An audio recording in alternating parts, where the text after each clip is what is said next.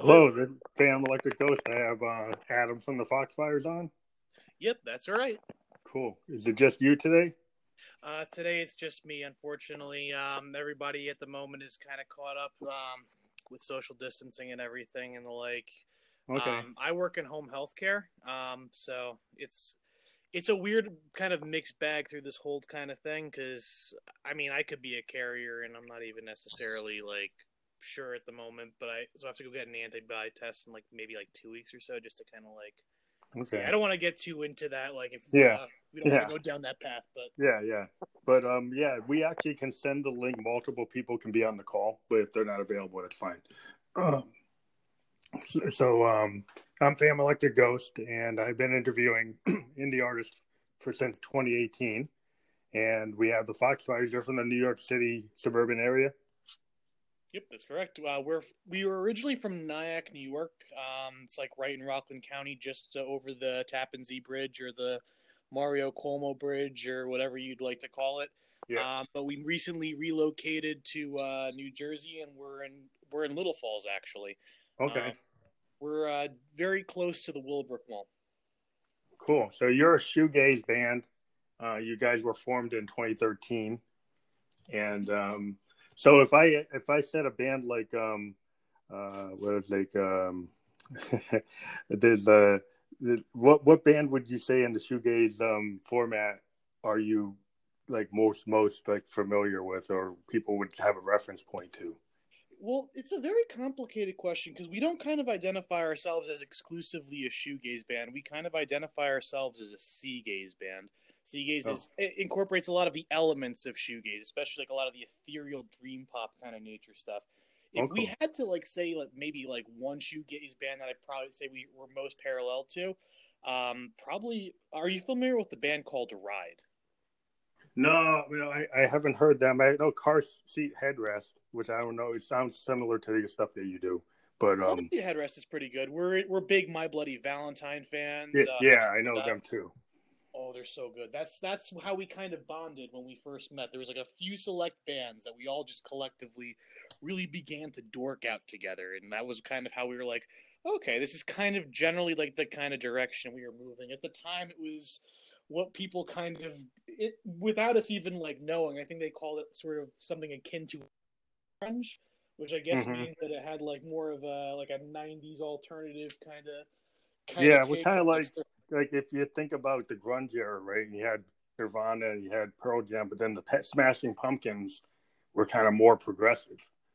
Yeah, that's the thing that like we like no one really talks about how the the Smashing Pumpkins are like the quintessential alternative band when you think about it because it's Yeah. not just the elements of like everything else they got going on. There's a lot of really shoegazy things that go on in there, and it's really nice. It's ethereal. It's got that really thick, shaggy fuzz, and that's Yeah. what like we always loved. We always that was something that I even set my bass to like similar settings to what D'arcy had hers to. Um, Yeah. in the '90s for her fuzz setting. I really love that band because I I'm a I'm a keyboardist, right? I'm I'm a electronic uh, musician. You know, I play Moogs, I play Jupiters, and so a lot of what I tend to do, like Rick Wakeman, you know, is big. You know, I'm a big fan. Of, you know, Sun Ra, you know, Herbie Hancock. So when I saw what what he, what, what he was doing, what Billy was doing, I'm like, yeah, I, I like that because grunge was cool and it was kind of bringing back punk because we had the, all the hair bands and we had all this excess, and then we got you know Eddie Vedder being really uh, real and Kurt being real, but then the cool thing with with the Pumpkins is they kind of brought back that progressive thing where we can do anything. We can have strings, we can be punk, we can be all over the map. And I always liked the fact that you could they they were kind of like you heard a whole album and it wasn't just one way, you know. that was something we really stuff. identify with as well. It's it's interesting you say that because that's kind of how we kind of formed the like the the sea gaze concept. It was partially because we like di- like we have a lot of different influences and they all sound very oceany, but also because um, I'm not sure if you're familiar with uh, Bruce Lee, but he has this thing, and it's um, it's like a speech about it's like a metaphor about being like water because water can be like a lot of different things. Water can crash, Yeah. it can be ice, and that's kind of how we always want it to be. It's why should we limit ourselves to what we can be as artists? And that's what the Smashing Pumpkins, like you said, like they've always done. It's great. It's they they don't they don't limit themselves to the scope of like we're a this kind of band, we're a that. Yeah. Yeah, I mean, I was I was watching like documentary. I'm not to jump off, but I'm like, you know, a keyboardist, a modular synthesis, and you know, he's got this massive modular synth he had, and you know, he was playing with all kinds of really cool, you know, synths, and and, a lot of grunge bands were like, where they kind of not were anti synth, and they they were kind of going, well, we we can use them where it works, and like you said, like what I always like, that's why the sound I have is called expansive sound because I just take everything you know, and if it fits, it fits. If it's classical, it's rock, it's grunge, it's country, whatever, whatever fits my moment or mood. So I, I appreciate shoegaze or seagaze and what you guys are doing. So we give it to the first question I ask of all the musicians I talk to is like, when did you first get into music? Like, what age did you get into it? Uh, for me personally, I was, I want to say I was like 11 years old. I was like 10 or 11, right around that time. Um, so I mean, when I was younger, I kind of had like a weird relationship with music. It was almost like it was background noise for me. It was almost like it was there, but like I didn't really like.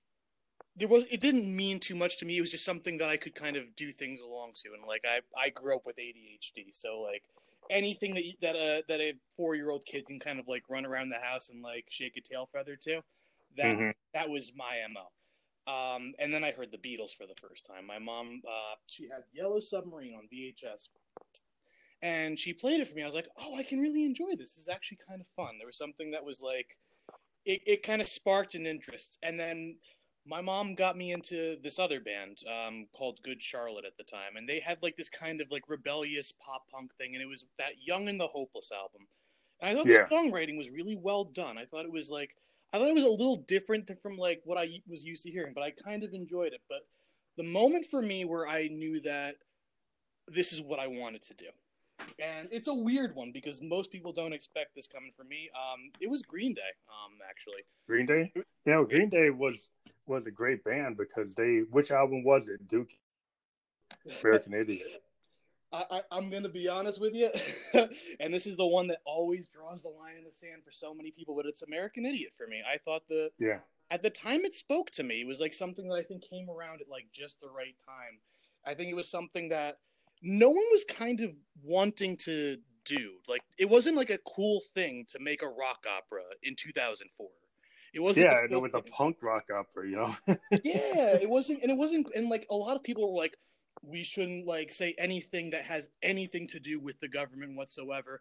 And they're like, where is that written down? And, yeah. And to me, that was like, wow, they're actually taking a stance on something. And I appreciate the fact that a band was brave enough to actually say something and not be like complacent with everything. Not just well, it's funny because like the Sex Pistols, you know, they started punk because you know it's like God, you know, you know, the anarchy in the UK and God Save the Queen. I mean, that was rebellious. I mean, that's the nature of punk music. The first real punk band, you know, they got banned. Yeah. They got kicked off their label because they did God Save the Queen. And know? that's the most crazy thing. But it's so brilliant. That's the spirit I love of music. It's it's they um there's this one there's this one I can't remember who it is. I think it's um it's a he's a poet. His name is Federico Garcia Lorca. And he said this thing a long time ago and I kind of apply it to music in the same way and it's like to pick up the pen like is the ultimate act of rebellion. I think that like in Oh yeah. It's cuz when you're basically like saying something that like is your truth or you're speaking something truth to power and no one else is willing to, I think that's the most rebellious and punk rock thing in the world. I don't think punk rock has to be like cookie cutter, this, that, and the other. I think sometimes no. being punk rock is like the ability to basically say, I'm not okay with this. I don't care if everyone else is okay with this. It doesn't matter. I'm going to speak my mind for the sheer fact that I'm standing up for what I believe is right and I'm standing against what I believe is wrong. Yeah, the Clash. I mean, the Clash were the quintessential. They were kind of like they were kind of like the way Rage Against the Machine is today, super political. That they were like my, you know almost totally on the left wing, and people were like, "What?" And it's it's been the nature of punk music that it's always had that kind of political end. It wasn't just you know, literally, yeah, the Ramones they just wanted to play hard, you know, and maybe they didn't really say anything. Um, but but some of the other punk bands from from the other side of the pond they were political from the Clash the Sex Pistols. That's the way it was going. Um, so that's interesting. I, I, always loved Green Day because they brought that back. And you know, because I'm a kind of a music historian, I, I, I listen to like everything, and to seeing that kind of wave come back, Um, it's it's a cycle. You know, you always when you, things get a little too progressive or they get a little too out of hand, um, then we tend to get kind of that kind of real music, not the real, but the kind of feeling. I, I would call it a punk aesthetic, where you feel like people are being honest. You know, and that's what I like about it. So that's cool. Well, that's the, that's what even grunge is. If you want to get down to the root of it, grunge is basically an entire black backlash to a, a decade of like excess. It's a backlash. Yeah, I mean, Poison, Ratt, and all these hair bands. They got you know all this virtuoso guitar playing. Eddie Van Halen's awesome, but you know, knowing all those scales and be able to rip through it, people like the fact that you know it wasn't perfect. Kind of like Neil Young and Crazy Horse. Neil Young and Crazy Horse when you know he created Crazy Horse because he said you know like he got sick of being pitch perfect when he did uh, Harvest. And he went to Nashville and he was with all these musicians and it was really tight. And then he said, you know what? I want to go in the ditch. so he did his famous ditch trilogy was like Tonight's the Night, Time Fades Away, and on the beach. And it's like this raw sound of like, you know, Neil was like one of a punk rocker in some ways when he has Crazy Horse. He just doesn't care if it's totally pitch perfect or in the same key or just kind of the honesty of it.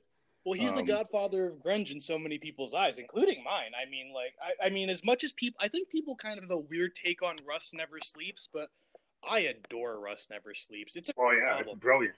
It's brilliant. I mean, I like Time Fades Away, and I like Tonight's Tonight because that Ditch trilogy where he started it. You know, that's where you get that kind of early grunge sound or from those records. But then, you know, he kind of refines it for Rust Never Sleeps, you know, and it's great. I mean, I I, I think it. I mean, I like bands like Husker Du and the Replacements and Joy Division, and I'm a keyboardist. about to say, if you're a Joy, so you're so you're a New Order fan too. Yeah, New Order. It's like with Joy Division and New Order, they they got me into like since you know when I first heard, you know, um, that the first Joy Division record, and I like the kind of starkness of it, the kind of Kraftwerk nature of it, and I'm like, wow, that's really cool. And then they turned it a New Order um, after what happened to the lead singer, and I'm like, yeah, it was just it, that's the beginning, kind of the new wave, you know, the new romantics, and I really, you know, as a keyboardist, I'm totally into that, you know, because it's a lot of what I do. But it's just interesting um, to, to, see where people come from. But yeah, Joy Division is one of my favorite bands of all time. New Order too. But... Peter, Peter, Hook is actually, as a bassist, my biggest influence. Um, that's that's who I actually draw most of like my influence from whenever I'm writing anything bass related. I think. Oh, that's cool. Oh, that's cool. That he, a good way yeah. of doing it, though. That's what I. He, he, I didn't know what to do as a bass player when I first joined this band because I joined and I was used to, I was used to a lot of punk, and as you've heard with our music, we're not necessarily like so punk as we are like a lot of other things. I'd say we're probably. Yeah, you're more progressive. You're more progressive, so you're more wide open. Yeah. Yeah, and That's like cool. I didn't know how I fit into that at the time. I was I the only thing I could. Well, New Order kind of gives it a roadmap, you know, between like New Order and Depeche Mode, yeah. and even going back to you know, uh, you know, the first Joy Division record just kind of shows you how to have that stark nature of that you know structure like disorder i just love the way that goes you know it's almost it's punk but it's not punk it's something new you know uh, and so you're like wow it's like in their first New Order albums too. It's like, the continuation of that kind of Joy Division sound and developing further, and then you get you know pretty much new romantic sound. You know, new wave sound comes from that development. Um, and it's always been impressive to me. And you know, you go back to Kraftwerk, you kind of see where it comes from. But um, and we lost you know the founder of Kraftwerk. Yeah, about to say week. like like like shout out. Like I say we have to like we have to say an RIP on this one tonight because yeah, that, yeah. That, yeah, that's crazy. It's like yeah. So, um, so I can see we've been talking about your influences, but so when did you decide you had a talent and you decided that the bass was going to be your instrument instead of the guitar? Because so many, uh, you know, musicians, you know, they start with piano or guitar. Like, how did you get drawn to the bass? It's interesting. I it kind of the bass kind of fell into me. So when I was when I was younger and like I was like, okay, I like music. This is what I want to do. I was, uh, I mean, I was in middle school at the time, so I was like, okay, it's got to be like, I, it's got to be something. It's got to be guitar, because uh, like when you're like ten years old, eleven years old, you're thinking like it's got to be the guitar. So I mean, I played the guitar for a little bit, and it was I was like I was getting better and everything, and then I was about to approach like high school, and I wanted to I didn't want to play my trumpet anymore. If I'm being honest with you, I was like, I want to do my music, but I don't want to. I played clarinet myself, so I, I jumped out of winds because like I can't write a song on a clarinet. There you go. See, like, bro, like, okay, I, I'm preaching to the choir on this one. So I was like, okay, I, I can't think of a way to like do something I enjoy on trumpet. I want to do guitar. So I reached out to the band director. I was like 14 years old. I think I like emailed him from like an AOL account. And I asked him specifically, I said, "Can I play guitar in the band?" And my and the band director was like, "We don't really have room for a guitar, but the person who plays upright bass and electric bass for us is graduating this year, so we might be able to use you for that." And Oh, that's cool. Oh, I- and so I stumbled into it in the weirdest way, and that's actually where I met um, our lead guitarist Christian. I've known him for ten years of my life at this point, almost eleven. uh, Wow, so you're, you're like junior high, high school bandmates. yeah, I met him my first day of band camp when I was in uh, this like this one time at band camp. I met him, and the first time I met him, I had long blonde hair, and if you know what my lead guitarist looks like, he's got long, dark, curly hair. He's got like a somewhat tan complexion, and he has a little bit of facial hair above his above his upper lip. um, he can grow like pretty decent facial hair, but like there was like a little like it had the little like kind of pencil thin mustache going on. And someone asked me, "Doesn't he look like Slash?" And he's wearing a Nirvana t-shirt. I'm wearing a Kurt Cobain t-shirt, and I was like, "He doesn't look like Slash. He looks like Kirk Hammett from Metallica." And and he looked at me and he pointed he's like and you look like kurt cobain i was like yes exactly. And we had this weird moment where we just had like a high five that we held all the way down to like the football field. It's it, it was a bromance in the making. That's cool that you found somebody to, you know, I, when I was younger, I had, you know, garage bands that were made up of my high school music uh, classes. You know, I had a drummer that was in is in the jazz band, and like, my brother played guitar, and then I had a lead singer that was like trying to be like, trying to be like the Cure between the Cure and and the Human League. He was trying to trying to do that, and. Seriously, I was always looking in the pawn shop for old uh, Moog, and you know somebody turned in their D50 or something, and I would try to get it. Um, yeah, so yeah, it's interesting that a lot of musicians, like you know, that's where they start, or they become rebellious or something, and they jump on the guitar as part of like a rebellion thing. But um, yeah, I was a keyboardist. I wanted to be a guitar player, but I just I couldn't get it. My brother was able to pick it up right away and I tried, and, I, and like you know, but I had a talent for the keyboard, and I said, okay, that's a good writing instrument. It's the same thing. You know, it actually became even better because I could write everything. and I could write bass parts, I could write chords, I could write for the guitar player. Um, and so that that became a real cool thing. And you know, as a songwriter, I've been you know very uh, keen on on on the songwriting capabilities of keyboards. well they say that if you can Uh. play one of if you can play anything that's keyboard related they say that you can pick up just about every other instrument because you have a fundamental understanding of where chords sit like as far as like Yeah. steps are concerned and that's what i kind of Yeah. like wanted to learn when i was in high school because i didn't really have that outlet i didn't really have like a way of being like okay i got to learn tablature i'd rather learn how i'd rather learn music theory. I'd la- rather learn how to write. I'd rather learn how to be like a musician musician. And so i was like Mhm. okay i'll settle for bass on this. And the irony of it is that like my my best friend i've known him for 10 years at this point and he he taught me a lot of what i knew.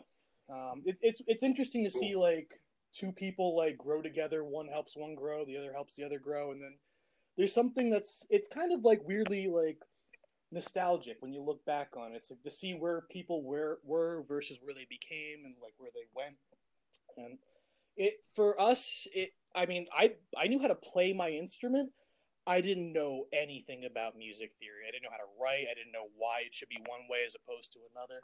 And he gave me a lot of like really interesting fundamentals that I didn't know that I was going to get. And he and it was brilliant. I mean, I, I gotta say it's a it's a really surreal thing to be like in a band and like in with someone like that taught you when you were like 14 years old. So, so your lead guitar player, um, he, he's the primary writer. I wouldn't say he's the primary writer. Um, if anything, I'd probably have to attribute that more to uh, probably more to my lead singer.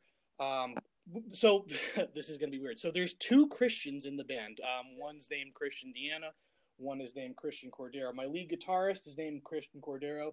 Um, the lead vocalist and like rhythm guitarist, his name is Christian Deanna. Songwriting's kind of a cumulative effort for us because we always kind of like bounce ideas off each other.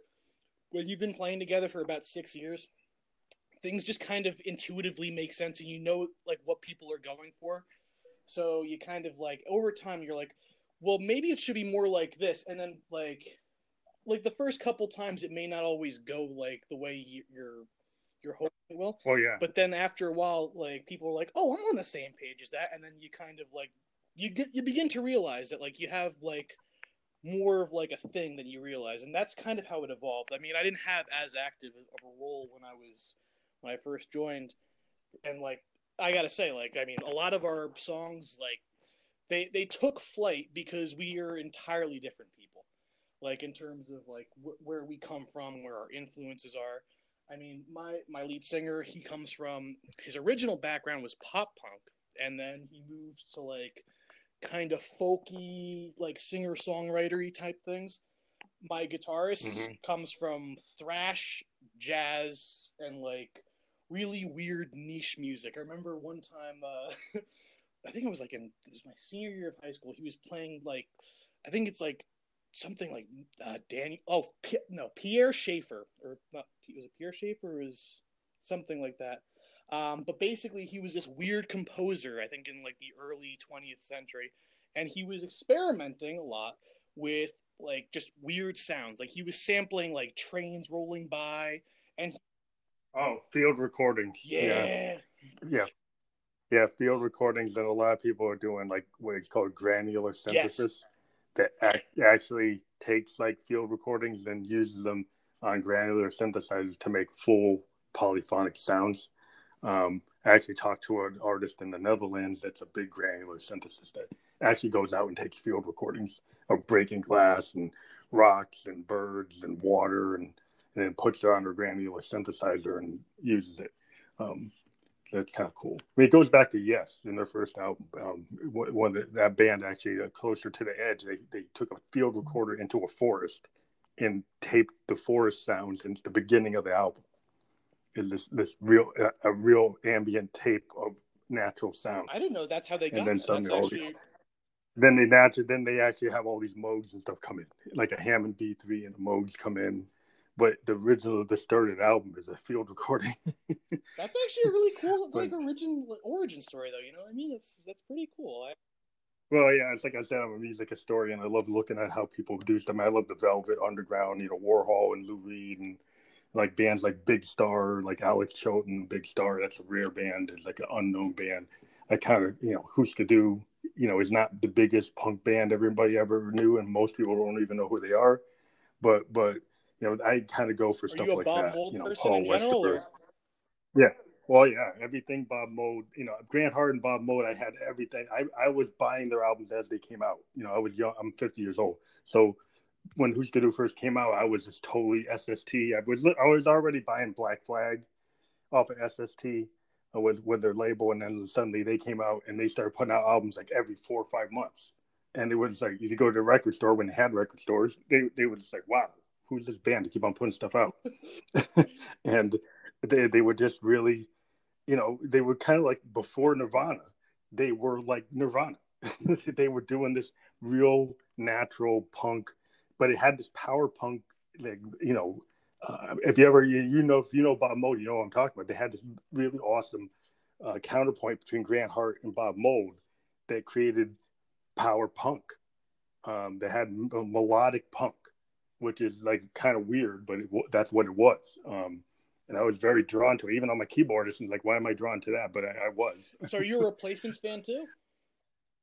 Oh yeah, Paul Westerberg. I think he's a great songwriter. I mean, I'm always drawn to singer songwriters from Dylan to Conor Oberst. Anybody that's a great singer songwriter, I don't care what genre. I tend to dive into it. You know, that's like that's like the roots and, of my uh, punk rock kind of like what like what I really dig into when it comes to like punk rock is that like it's like that Stink EP where they have like kids don't follow where like the intro is yeah, like yeah. it's like the Milwaukee police and they're coming to shut down a show and like everyone in the back is like well, you, Well, they were crazy punk, but they were melodic as hell. I mean, Paul Westerberg can write awesome personal songs. And when they first started, like Let It Be and Tim, they're you know they're they're not exactly toe no. punk. You know, it's like indie. It's college radio. It's Left alternative.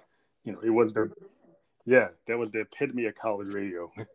like Tim and Let It Be were like big college radio songs. When I was actually on a college radio station at Bowdoin College back in the '90s, and I was playing Tim and you know, it was actually the '80s, like '86 to '90, and I was playing Let It Be and Tim and you know Zen Arcade and Black Flag and all these bands. Like I was really into. Well, they're one of those bands that I appreciate because like they didn't stop their growth. Like they're one of the things that I've always kind of grown disgruntled with about punk rock is how it has to fit what someone wants it to be all too often and how it, it kind of is a frustrating yeah. thing it's like why is there a litmus test for for punk rock it's, I mean, well, it's kind of like edm edm is like like if you don't follow that structure then nobody wants to hear it and then they don't yeah. advance you know if you stay like the ramones you don't evolve like the clash evolved oh the clash I mean, evolved in such a wonderful way yeah yeah, it's a Sandinista. Was like it's brilliant. I mean, it's all over the map. It's got you know African rhythms. It's got hip hop. It's got experimental stuff. It's not just punk. That's what's the great thing about the Clash. Yeah, the Magnificent know? Seven. Like you have like that bass line is just straight up, just such a funky little groove. Do do do do. Oh, yeah, well, Mick Jones. I mean, he created Big Audio Dynamite after because he was going into hip hop. He was going into other things you know, and um, and that's why the band was going that way because he was great at, a composer and great guitar player, and he saw, you know, mixing drum machines with hard guitar was actually a good idea, and a lot of bands went that way, you know, and um, and he just figured out how to do it like earlier than a lot of other people. He was kind of on that new order, you know, Joy Division. He was in going that same direction uh, which is really cool. He was riding um, a new wave, if you will. yeah, he was like doing it like in the Clash. You probably why he got kicked out. yeah. Besides smoking too much marijuana. well, I would say like with, with, with Joe Strummer and him because they they at the end, from what I understand, they like hated each other. I mean, there's well, he kicked them out. He let the manager kick kick the the best you know musician in the band out of the band. Yeah, it's so it's so weird because you think to yourself like, what would have happened if like? Because here's the thing, I love Joe Strummer, but like, what if he was like a different type of person? And what if? Because I mean, mix up like they're like the they're like the John and Paul of punk rock. Yeah, yeah, yeah. They definitely were. Yeah. And what's funny is I saw a documentary, and it, what's funny is like when when he, the manager kept on egging him to kick Mick out of the band, right? He finally did, and then he realized he made a terrible mistake, right? So he went running to try to find Mick Jones, and he was like on holiday in some Caribbean island, and he didn't know where he was. He went, got to the island, rode a bike all over the island trying to find him, so he could bring the band back together. But he'd already recorded Big Audio Dynamite's first record, and so it was never going to happen. So he realized he made a mistake, and he wanted to bring the Clash back together, but it was like too late because Mick had already gone to Big Big Audio Dynamite, and it was done. Shouldn't listen to your manager when he says something stupid. No, honestly, the second the second someone says something like that, you know that's a that's a red flag right there. That's like, wow, that that flag looks pretty crimson to me. Um, yeah, yeah, but that's that's cool. Like I always de- devolve into music history, but um, uh, so so you guys like you when you record, does one guy bring like the demo, or do you guys just like do everything as a band? Like you said that you you guys kind of pull together. But does somebody come with a demo and then you guys change it because you have different personalities, you have different opinions how things should work? So does somebody bring like a song and then you kind of deconstruct it and put it back together? Pretty much. Um, I would actually attribute that to our lead singer, um, Christian. So he, what he generally does is he comes up with like a concept. He comes up with like lyrics. Sometimes they change from time to time one of the things that we that we go through as a band is that like if a, if a song is in its infancy, we normally nine out of ten times do not record it until maybe like at this rate, like I want to say better part of like two or three years later.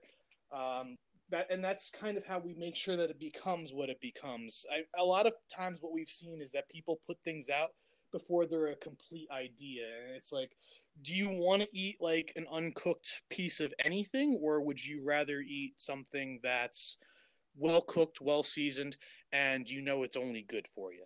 And what happens is the demo comes in, and we're like, it's either going to be like a recording or it might start as like a subtle little jam at the beginning of practice and we'll be like what's that? And then and then we'll be like oh that's this. And then we're like oh show me more of this. And then we kind of like throw in our things here and there and like we we kind of like take the entire thing apart see what we like see what we don't like put it back together one of the things that we had to grow on like like musically as a band was structure because we one of the things that we've fallen into the trap of quite often is that we're kind of a live band in so many ways. I mean, I think that Nirvana's biggest gripe when they were like when they were like just off of uh, Nevermind was how live yeah. sound was never captured, and that's one of the things that we never wanted to let happen to us. The issue is that with us, we're not necessarily always trying to capture something live when we're doing something in the studio. So mm-hmm. we've kind of made like longer songs that are just it seems like they're good to us because they seem like they're good when they're live. And when they're live it feels great. Yeah. It feels like it's fleshed out. It feels like people are getting into it. You want you want some vamping there. You want like you don't need to Oh yeah. Live live playing is totally different than actually constructing like an album. yes, exactly. like preaching to the choir on this one. And so one of the things that we had to work on like as a group at like I want to say for like the first bunch of years was just making sure that like we weren't overkilling it on the track but if we are gonna like do something we're, we're gonna do it because we're feeling it out when we're on stage um, and that's kind of like yeah. where we like started to evolve as our own individual characters we wound up basically saying you know this seems a little too long or here's where this is losing me we like had to take a step back because i mean the second you're critical of your of like your own work that's when you start to really begin to like figure out what works and what doesn't work. One of the things that like we had the like the hardest time and like I want to say the first couple years as a band, we could not accept that we weren't right about our own music in some aspects. And we oh, and oh, we yeah. were right. That's we well, it's hard when a band gets to a producer, right? Like you could be like, you could have a band and you're a good unit and you're writing your own material, and you get to a producer, and a producer kind of rocks your world because you know between the producer and a recording engineer, they say no, you should use a different chord, you should use different voicing, you should take this part and don't use that part, and then take this part from the beginning of the song, put it to the end, and end to the beginning, and then you're like, wow, that's not even the song anymore. But that's you know that's what you do when you're like recording an album. Like if you're a band learning to play together, you you it's a different skill set, you know. But the construction of, of, of songs it, it's a personal thing too. I mean, I'm a I'm a singer songwriter. I'm a you know primarily write everything myself, and I have all this modular gear. I've been writing for like 25 years, and the stuff I know how to do just because of over time. Um, playing like 30 years as a player, that you get you learn things.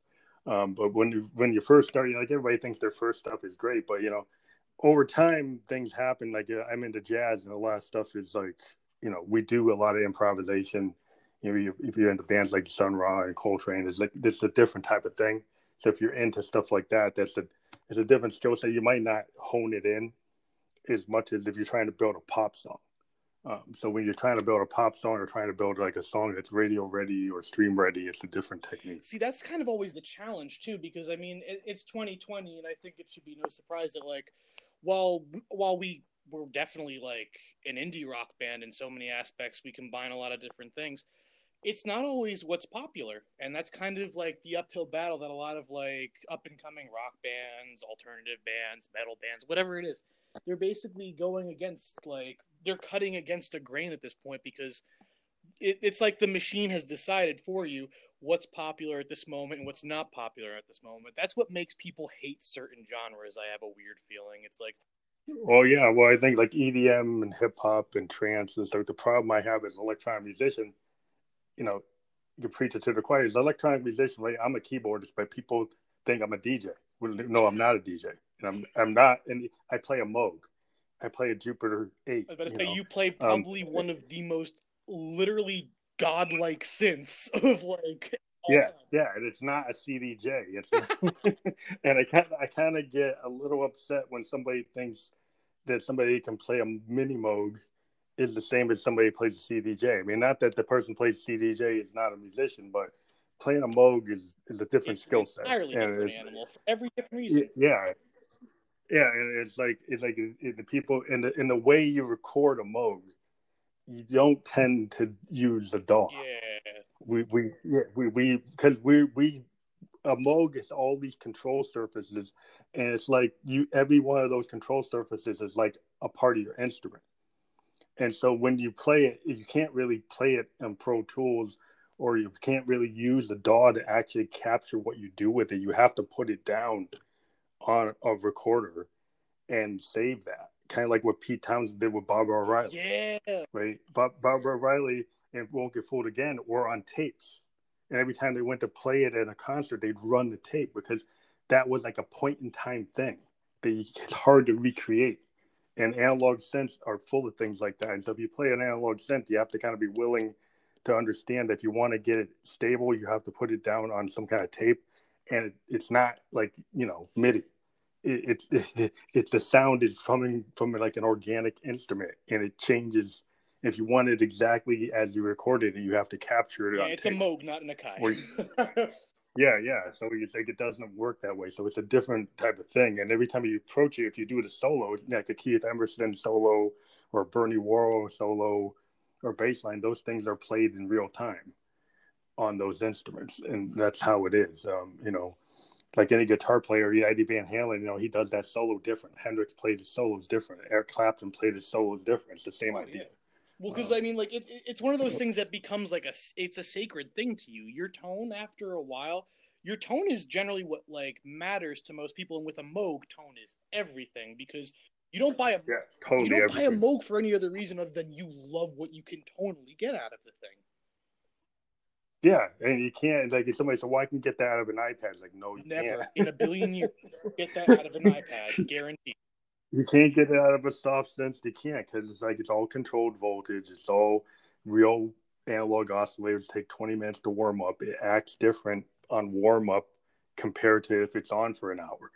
And you know, I, I have like three Moogs, and they all act different from day to day. And they, I always, I always tell people like my Moogs are actually members of my band. I completely concur with that statement, though. That makes the utmost sense. Yeah, because it's like, well, you know, what do you mean? It's like, but they are members of the band because they actually contribute. They kind of drive where I go, because they kind of will go where they want to go, and you go yeah, with. with like guitarists and stuff. Like it's it's it's interesting you bring up the Eddie Van Halen and the Jimi Hendrix thing because for them they can like if they if they can change the solo if they really want to. Like it like people ge- generally don't necessarily hold on to like every single thing because at times they're kind of hoping live it's a little bit different quite often. Yeah, yeah, you really want that. Except there's a generation that we have with some of this new music that they want it to be exactly the way they heard it on the record. Which is to me has been like mind numbing. It kind of reminded me of the story with the Eagles on the Hotel California concert tour. Uh, Glenn Frey uh, and uh, uh, the drummer, I always I forgot his name. Everybody knows his name, but they they were like running the band. They were the leaders of the band, right?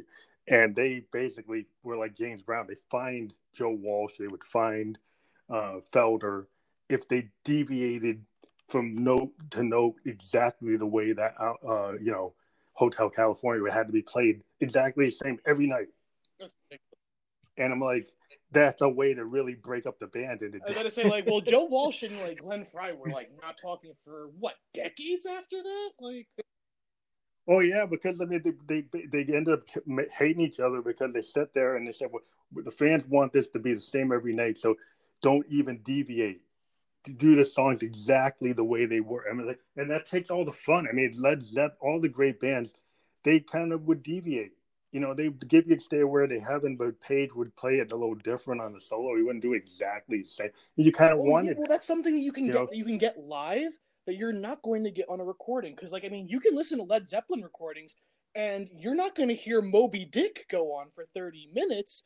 But if you go to a Led mm-hmm. Zeppelin concert, you're going and you're seeing Yeah. everything that Led Zeppelin has to offer, and it's is not on the album. The one thing that like is like for like an as an artist for me is a little confounding is like like you said how everyone wants it to sound exactly like the recording because if you want it to sound exactly like the recording in your mind then why are you at a show Yeah, you just listen to it. See, go put it on your on your uh, your phone, your cell phone, and just listen yeah to it. like that i way. mean if, if you want to see if you're just coming to see me that's great but at the same time you're here and i'm on stage and one of the things that as a band we want to do is we want to give you something that you're not going to get when you turn on that recording we want to give you like something that we were working on we want to give you something that oh yeah, we that we have a live version for because you're here. There's you're either at a bar or you're at some kind of a festival or you're at this and that and you want to see something special because you're a part of a moment. People want to feel like they're like they're not being like taken for a ride. yeah, yeah. But a lot of like, well, I don't know, corporate bands, right? They're kind of locked into musical directors running off of Ableton, running off of main stage, tying it to the light show, and so they get locked in to the light show. They get locked into the to the things firing off the fire. You know, they get locked into it because oh, we got to run off the computer, so we got to run the song exactly as close to the record because we got all this stuff coming off of it. And I'm like, I can understand. Okay, you're doing a show. It's like theater, but when it becomes more like theater than music, then it's like, what are you doing? You're what? You're an entertainer. Yeah, like I, I'm here You know, to I'm here to you know, basically do something that is like don't me wrong. There's like things that we do that become like sort of recurring staples after a while. Like I mean, for one, there's a song that we recorded a long time ago called "Food for Thought," um, and the ending of the song just happens to be that I tend to drop my bass and it becomes a big noise rock thing. Um, and there's a Mhm. noise rock part on the actual recording, but you don't get to basically see me like j- jump off the stage, run around the entire building, and come in through a different entrance and get back on stage. Because, Yeah, and that's but to me that's like it may be like slightly becoming repetitive at that point. But the thing that I that it, that's not wrong about it is the Yeah. feel. Because I mean, one thing that I Well, it's like, yeah, everybody's got stagecraft. Everybody has their stick on stage. Everybody does what they like. Pete used to do the windmill.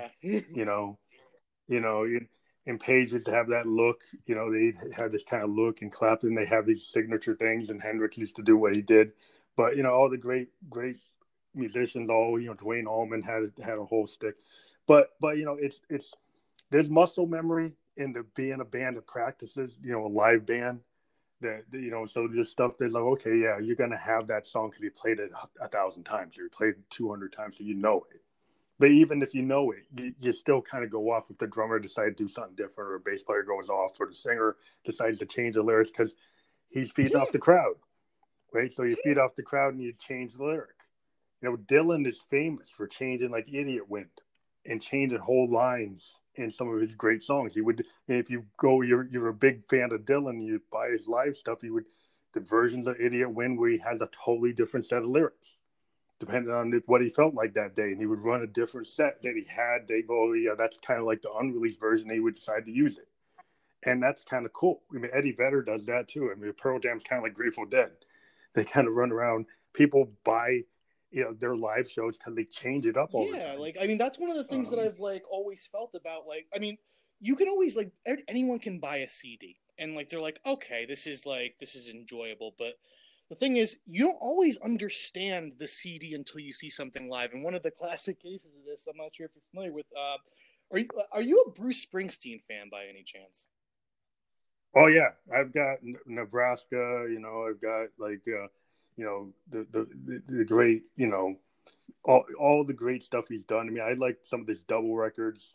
You know, uh, the River. You know, mo- I don't know people get into that, but I like the River a lot. And um, yeah, I mean, I like the you know, the Wild and the, you know the first ones. You know, the the first ones before he actually broke it. well broke interestingly through. enough there's a version of born in the usa that's entirely nothing like the version of Born in the USA that like you're used to hearing. You're used to hearing with the kick drum and like yeah, and like big Oh, yeah. oh yeah. Yeah. There's a version which is more stripped down, and it's I think it I think he made it around like maybe Ghost of Tom Joad era. Um, Oh yeah, I think I got a collection it's that had really interesting because I mean it's something that it, it you you kind of enjoy it more from the stripped down perspective because it feels more like what it's supposed to be conveying. Oh yeah. Yeah, totally. He's good a lot like Dylan because like, you know, I go back and I listen to like Tangled Up in Blue and the the, famous uh, you know from from the whole period of time of his Oh, yeah. divorce, right? And, and the there's like the the kind of highly produced versions of Tangled Up in Blue and Idiot Wind, and then there's the actual demos of him just playing the guitar, right? And it's just him and his acoustic guitar running through Idiot Wind, running through Tangled Up in Blue, and he actually had a jacket with like buttons on it, right? And the buttons were hitting the guitar. And so on the demo, you can hear the buttons hitting the guitar on his like his jacket is like it's actually hitting against it and making all this noise. And so they didn't use it, but it's actually the demo is so good. It's actually better than than what's on the album. I can't tell how many times I experienced that, And- and that's such a weird thing because, like, I mean, as artists, it becomes like it almost becomes like ritualistic, or maybe at times like an ep- like kind of an exercise in vanity. But like we're always like we got to go in the studio and we got to do it this and we got to look like we're really. And then sometimes it's just the simplest stripped down things, the simplest like demos that just catch everything at the right light at the right moment, and they're fundamentally just a thousand times better um, our lead singer has like solo stuff, and I remember he, he did a recording of one song, and I remember I heard the demo version, and I said, I mean, I understand that you wanted to hear this like on recording, but there was something about the demo version that it really captivated me. There was something that was very like it felt more. I don't know if the word is authentic. Yeah, it's like honesty. You know, I find that over the years that I've I that's why I love the Velvets, like the Velvet Underground and Lou Reed. They used to have a habit of um, maybe going with the second or third take, and then it would sound kind of raw. But that's why, you know, the first Velvet Underground record sounds so good because it didn't. You know, you you, you listen to the first Velvet Underground record, and then you listen to Loaded which is their one that was highly produced. Now, Loaded is good, but the first album with the Andy Warhol banana on it, that's not highly produced, is like you know, it's like punk. It's like it's really It's like raw. a bunch of demos. It's and very it's- seedy. Yeah, and that that always appeal. Yeah, that always appealed to me because I will go back and I'll be with my bands and stuff, and we do like ten takes, and I'm like, you know what? The second and third take is actually better because by the time you get to the tenth take, you start being dishonest. Not to be like a lot of times you you as a musician, the first or second take, you're kind of being raw. You're revealing maybe more than what you want to reveal, and then you start stripping it out. You say, "Oh, I didn't want to say that, or I didn't want to do that, or oh, I could do that better." And then you come back and you find out if you're honest and you look back, it's like, well, maybe the third version is actually better than the tenth or twentieth. because you try so many times, and then like after You know. a while, it's like it be it just becomes like you have more options, but maybe at the same time you didn't need like seven or eight more. Maybe you just needed to cut it off there. And for for us when we were first starting, that was kind of a challenge because we're our biggest critics. We're always like, we can do this better, we could do that better. And the second like you realize studio time is money, you're like, okay, we have to we have Mhm. to have an idea and we have to complete the idea. And for us, it became we had to become systematic about it. We had to be like, we can't get too caught up in like wh- how we're like feeling so invalid because the other side of it is that one of the reasons why things like the Velvet Underground's first album and the Rolling Stones like have an entire career filled with blunders on tape. We recorded with um, Ted Young, and he and he works with um, works with a bunch of people. One of the people that he did like a lot of work for though were the Rolling Stones. He actually had like some like work kind of like remastering some of their historical stuff. I think it was like Charlie is my darling. Uh, he's worked with Kurt Vile and like Mhm. Norah Jones and like a bunch of people. Oh, we were we, Oh, yeah. we, Wow. we looked him up and we were like, he's the guy. He's got to be the guy. And we were in the studio with him one and one day, and he was telling us about how you wouldn't if I played you spots in the Rolling Stone songs where they entirely screwed up and no one did anything about it, you would never hear the song the same way again. But if I never told you where it was, you would never notice and you would think it was number one, just a good part of the song. And it doesn't matter. yeah. Well, that's what I try to tell people. One of the things I, I, I don't like about digital audio workstations, and I, I'm a DAWless recorder, I record the direct recording because I'm I use a lot of analog synth, is because of that back in the day, when you had a lot of these bands, they used to have what you know happy accidents, and the Stones and the Who and Clapton and Cream, and if you go back and you know you you watch documentaries, and they start uncovering on the mixing board what's really there. You'll hear like, you know, bad key changes, bad timing on the drums. But if you listen to it all together, it actually brings the character yeah. of the song. And there's something when you if you let the BPM, you let a DAW tell you, oh, you can't do that key with this key, or you can't do that beat, or your timing's off. Well, in the classic songs that we all know, the timing is a little off. Oh, everything we've heard from like every um, classic that, rock band, like just about, had some level of a tempo problem that people don't talk about. Like, yeah, there and the, the auto correction on the drum machines and the in the and the and the DAWs is making things too perfect. It may, and I had some guy who says like, yeah, it's too clean. It sounds great, but it's too clean. I, I'd rather hear Keith Richards making sloppy and mistakes. That's part of the joy of it.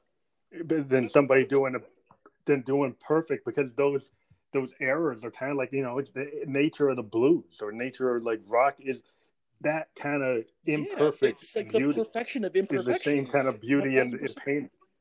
Yeah, I mean, it's the whole point. A lot of times in rock and punk, and people go back to punk. Why Nirvana got through is because that kind of sloppiness, or perceived sloppiness, is not exactly always sloppy. It's kind of maybe on, you know, the very good musicians. Is you know, it's maybe you don't do it a hundred times. You know, maybe you don't fix it. Maybe you leave it because it's it's like a painting. It's like, well, you know what? I'm just going to leave that stroke because it, cause it works. You know, and I always tell people don't let the computer tell you how to be a musician. Also, like I get that, like we have to strive for like being more perfect as musicians, but at the same time, as humans, we're naturally imperfect, and naturally as imperfect humans, we screw up from time to time and sometimes those mistakes they build character and there's nothing that separates that like entire philosophy from when you're setting foot in a studio and i think that people all get too lost in the sauce and it's like it's got to be down to an atom and i'm like but you're not neil peart like, but like like you're like yeah. I understand like I, I get it. It's it's your baby. It's like it's like your child. And believe me, uh, we're we're our biggest critics of it too. We're like, we don't we want the best for our music, but sometimes it's a matter of letting people know that like you're flesh and blood too, but there's something that's on, honest and raw here. There's well, sometimes that, that mistake can drive you to write the yeah. song a different way. You know, like like if you if you have a timing change, you know, if you go to the progressive music, like progressive rock bands like Genesis, and yes, you know, all there are tons of timing changes, songs within songs, you know, changing, you know, key. And, and people oh, you can't do that. It's like, well, you know, that's the nature of, of it. You know, I watched a documentary with Peter Gabriel and he's talking about all these shadow vocals. They used to do these shadow vocals to build them up. If you listen to them separate, they would sound like they don't go together at all.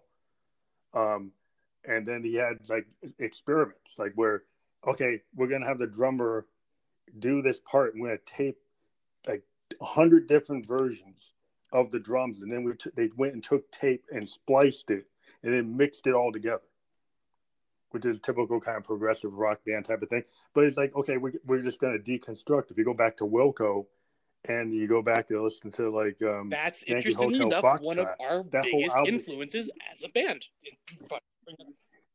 Yeah they just totally deconstructed you know jay bennett would take the original Jeff Tweedy just uh, you know normal guitar demos and then reconstruct them like you know like a George Martin and that it was very imperfect and it's all over the place and that's why the Yankee Hotel Foxtrot sounds the way it does because it's totally deconstructed like using the studio as an instrument. That, that's probably the best way. Uh, to think that. It was very hard to play Well- live, though.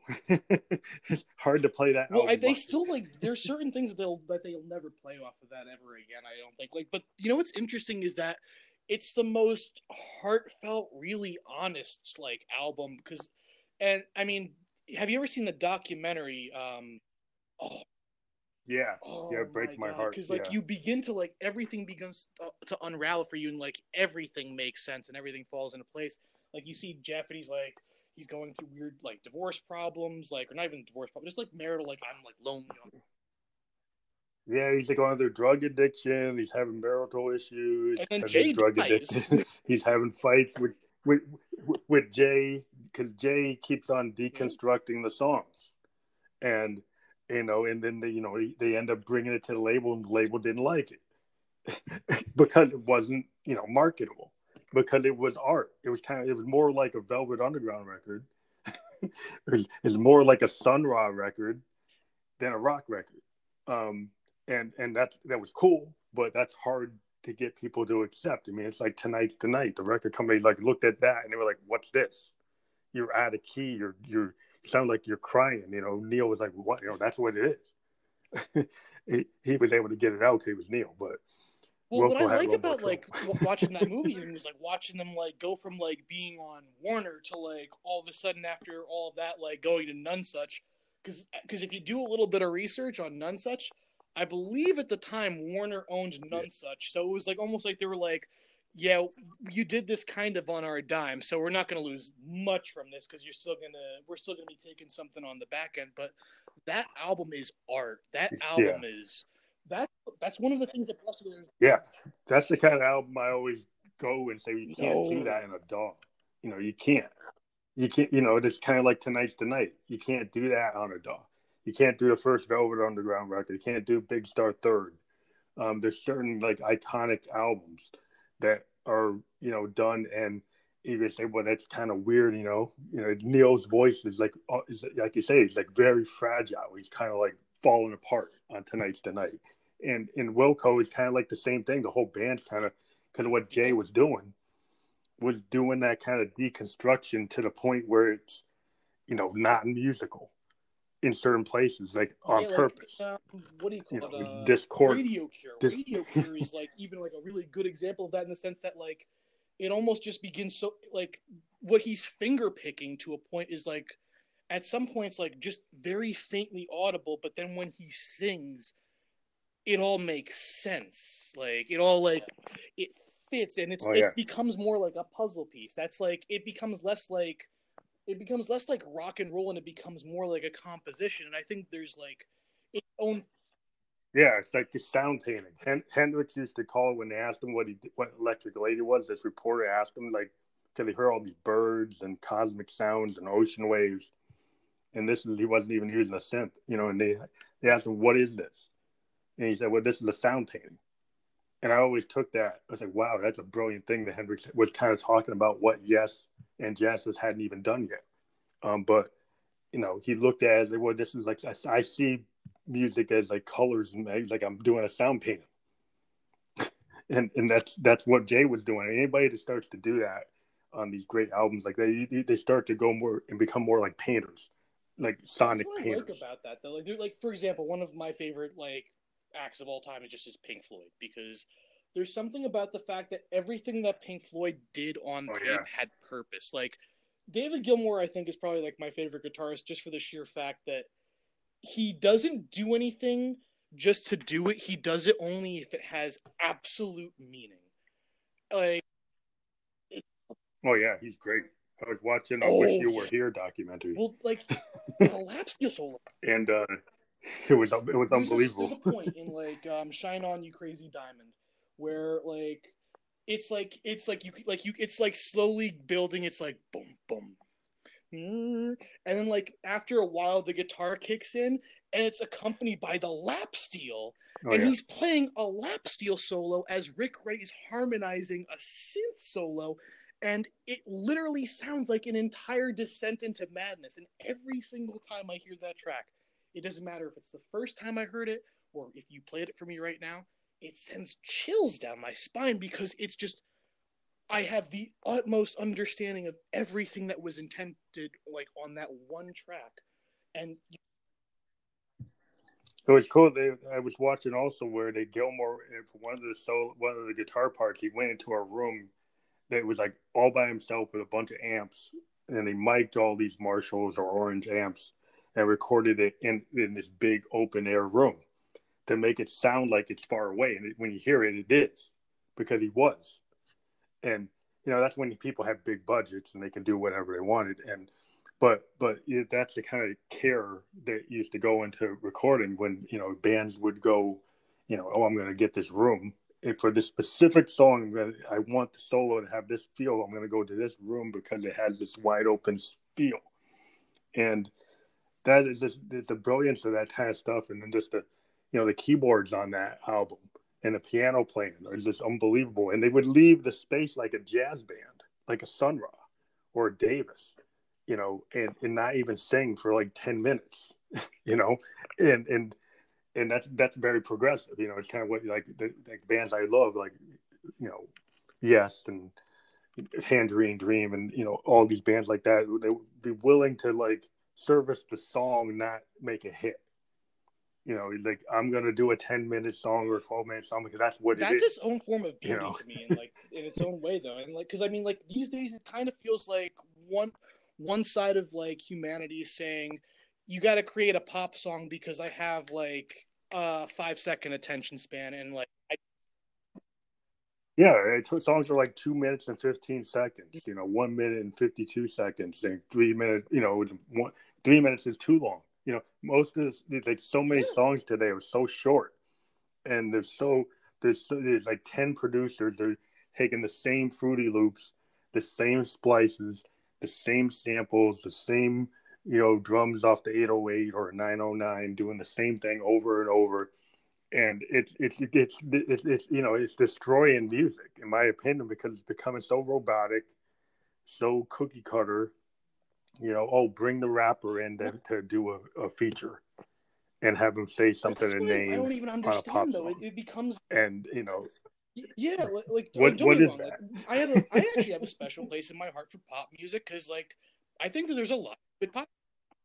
Well, that's the thing. It's like, well, like, like pop, pop can, pop can be great. Like hip hop, literally the Beatles, the Beatles were, pop. were like pop. at one point, like a lot, like rock was at one point the pop of like that time and there's still good pop that comes around now and like then like in even like in things where they do use like electronic stuff but then you find out like how many of like these things it, it just feels like it's more forced and it's less special and it becomes like it feels like i've heard this one five times before and then you find out who was the one who wrote the song in the first place and it's like oh i have heard this one five times before because they use the close but no cigar formula and for us, we don't like that because I mean, like on one hand, we're like, yeah, I mean, we're trying to write something that people will will enjoy and will appreciate.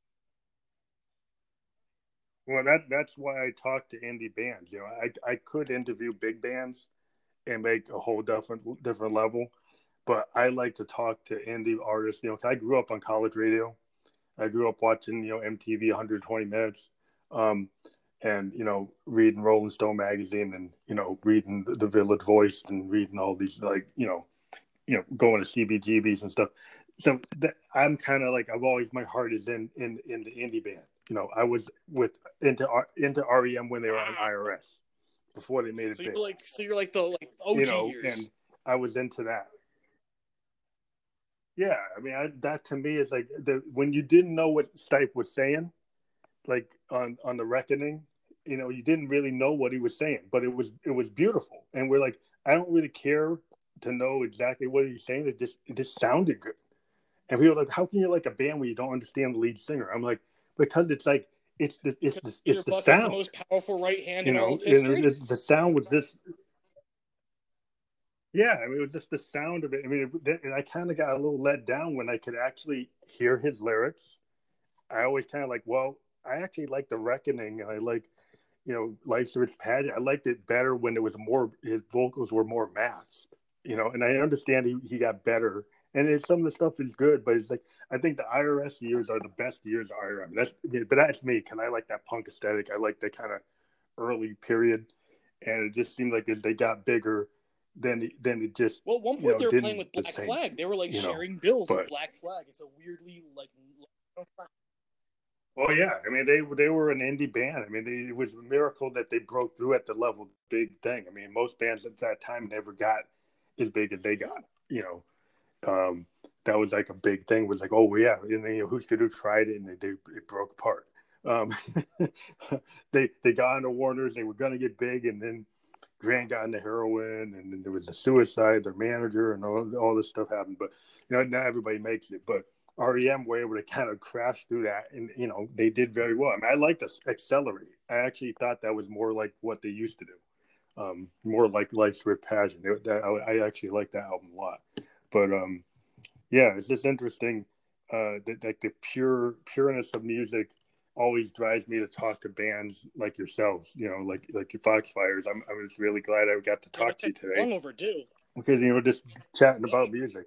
Usually we're scheduled for March, right? Yeah, it 'cause was, I just- uh, like, Yeah, yeah, things got screwed up. I mean, I, I'm I'm at home recording. I just been working on. I'm actually working on an album with an Italian producer, and um, it's like I'm here in New Hampshire, and he sent me a bunch of files, and I'm actually doing all kinds of bass lines on my Moog. I was doing that before I talked to you in my home studio, and, and go back to that when I'm done. But uh, yeah, it's like I've just found you know That's new awesome. things to do. but yeah, I mean, you have to find, you know, your niche. Luckily, because I can play, you know, what I my Moogs and stuff. I I get calls to work on stuff, so then I, I work on other people's projects beside my own.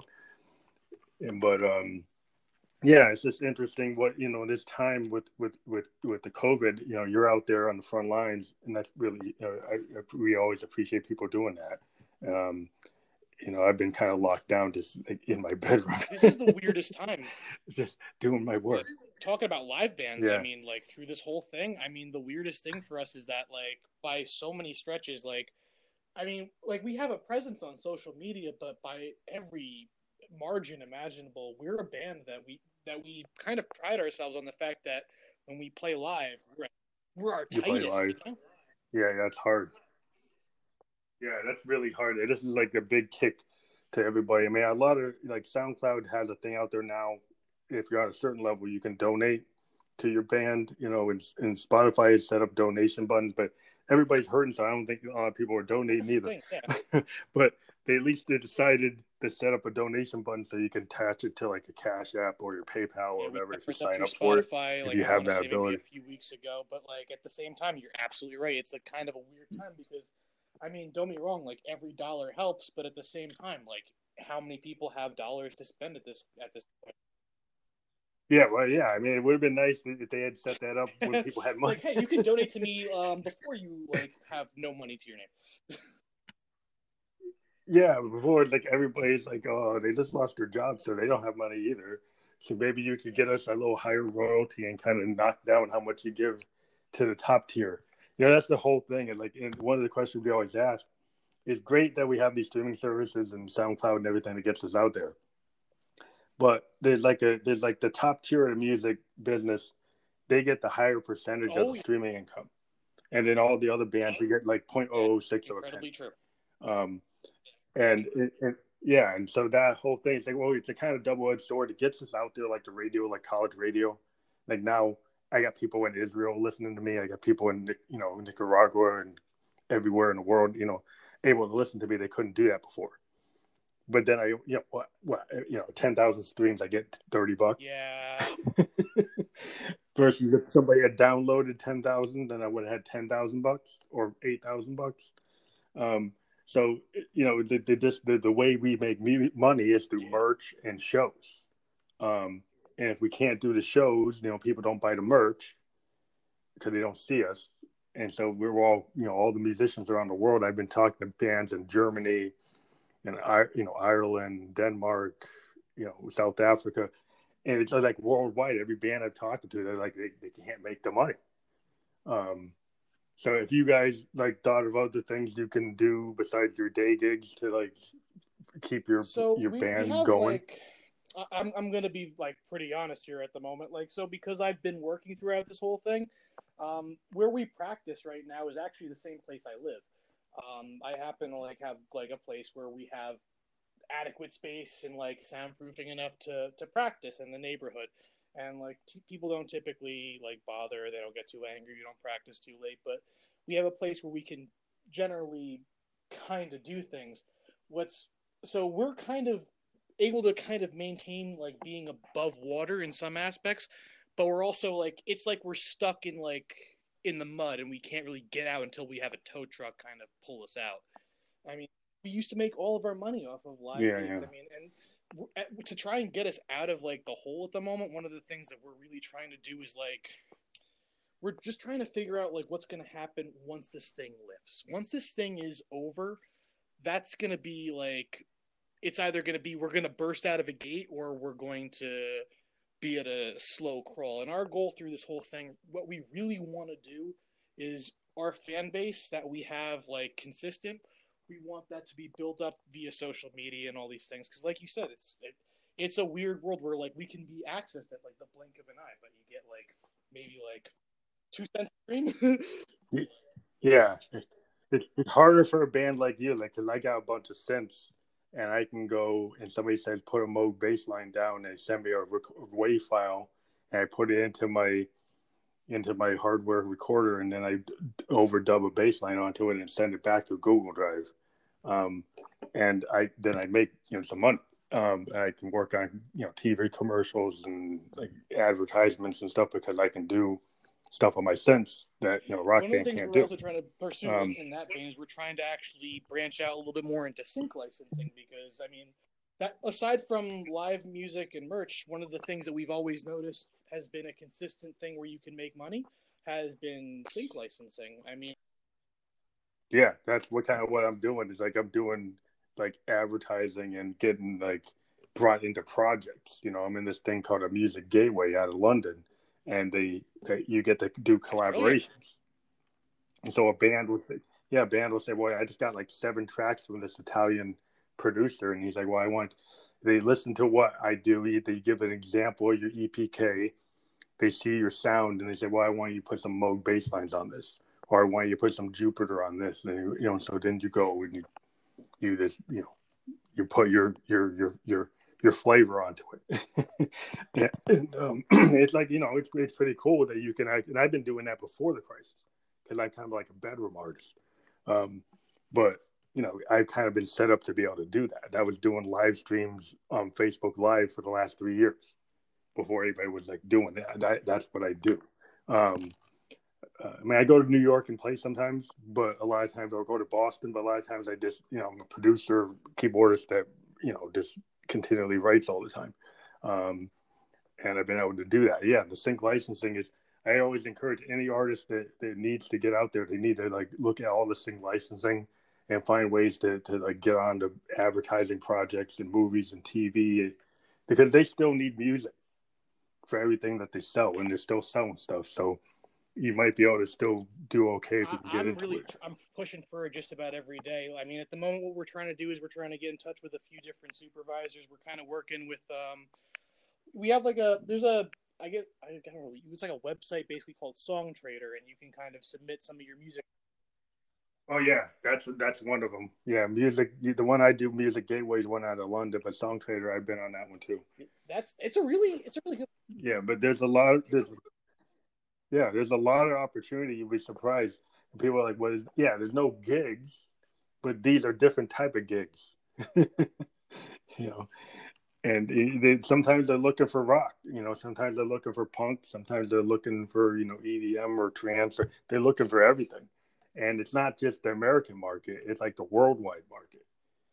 I saw something where a South Korean place was, you know, musician was looking for somebody to do, you know, Moog lines, and then somebody from like Argentina was looking for something, and somebody from Brazil was looking for something, and so there's there's a lot of opportunities to get into the right spot. Yeah, for for us, one of the things that we've like also been trying to do aside from sync is like we we're as as much as it sounds weird because like we're not sure how it's going to happen at this point.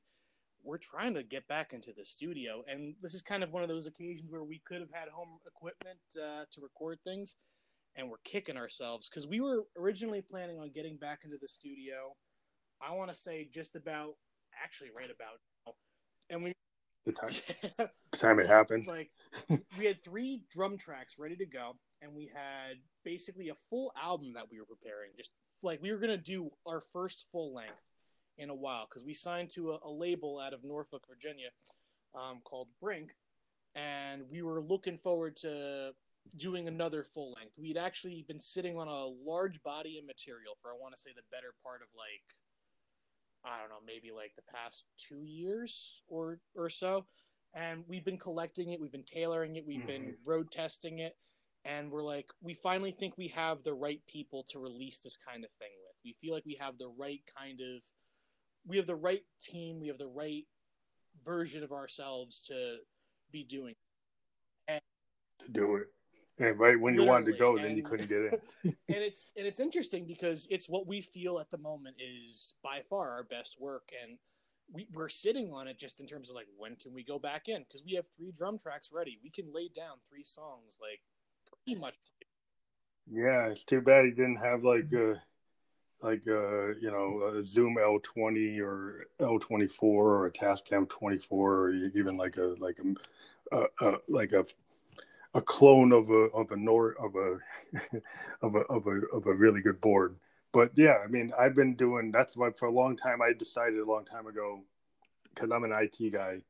I went and invested in a bunch of stuff so I can just like record anytime I want, and and pretty much I mean I work with sound engineers and stuff that sometimes pretty my stuff up, but a lot of what I do I can do out of my home studio, and then it just gets like re-engineered, and I don't have to really you know, go into a studio because I can just do it.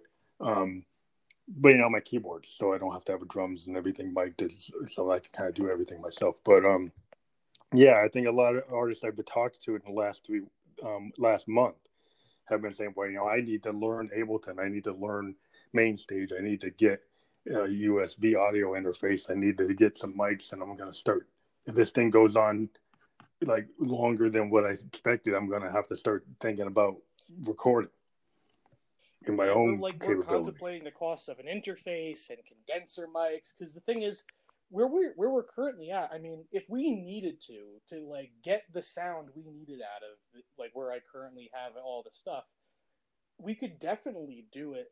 I mean we could and the thing is we actually have someone who might be able to take the tracks and turn them into something mixed and mastered yeah, if you can get them into like an L20 or a Tascam 24 and any of the like a Behringer Wing or something, um, you know, there's there's some pretty cool units out there that actually like.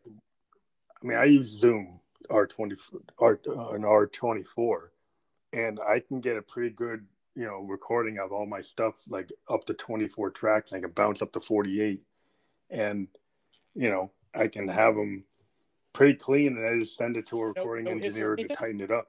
But most of it's already recorded. No, it's pretty. I mean, I've been releasing on um, Bentley Records and Mojo Heads, and now I'm on SoundCloud Repost, and I I can get actually that's pretty worth, good that's sound. worth looking into for us because I mean, we're one of the things that we're concerned about is that I mean, as much as like we're musicians, one of the things that we kind of have to uh to, to, our fault is that I mean, when it comes to audio engineering, I mean, we we know how to get ourselves sounding right live, but a studio is a whole different ball game. yeah, the studio is harder with like you know, like I have synths that have USB interfaces already, and and you know the quarter inch lines are pretty good, and then if you get the right kind of you know audio interfaces like i go use hardware records that go right to sd card. They don't go through a computer.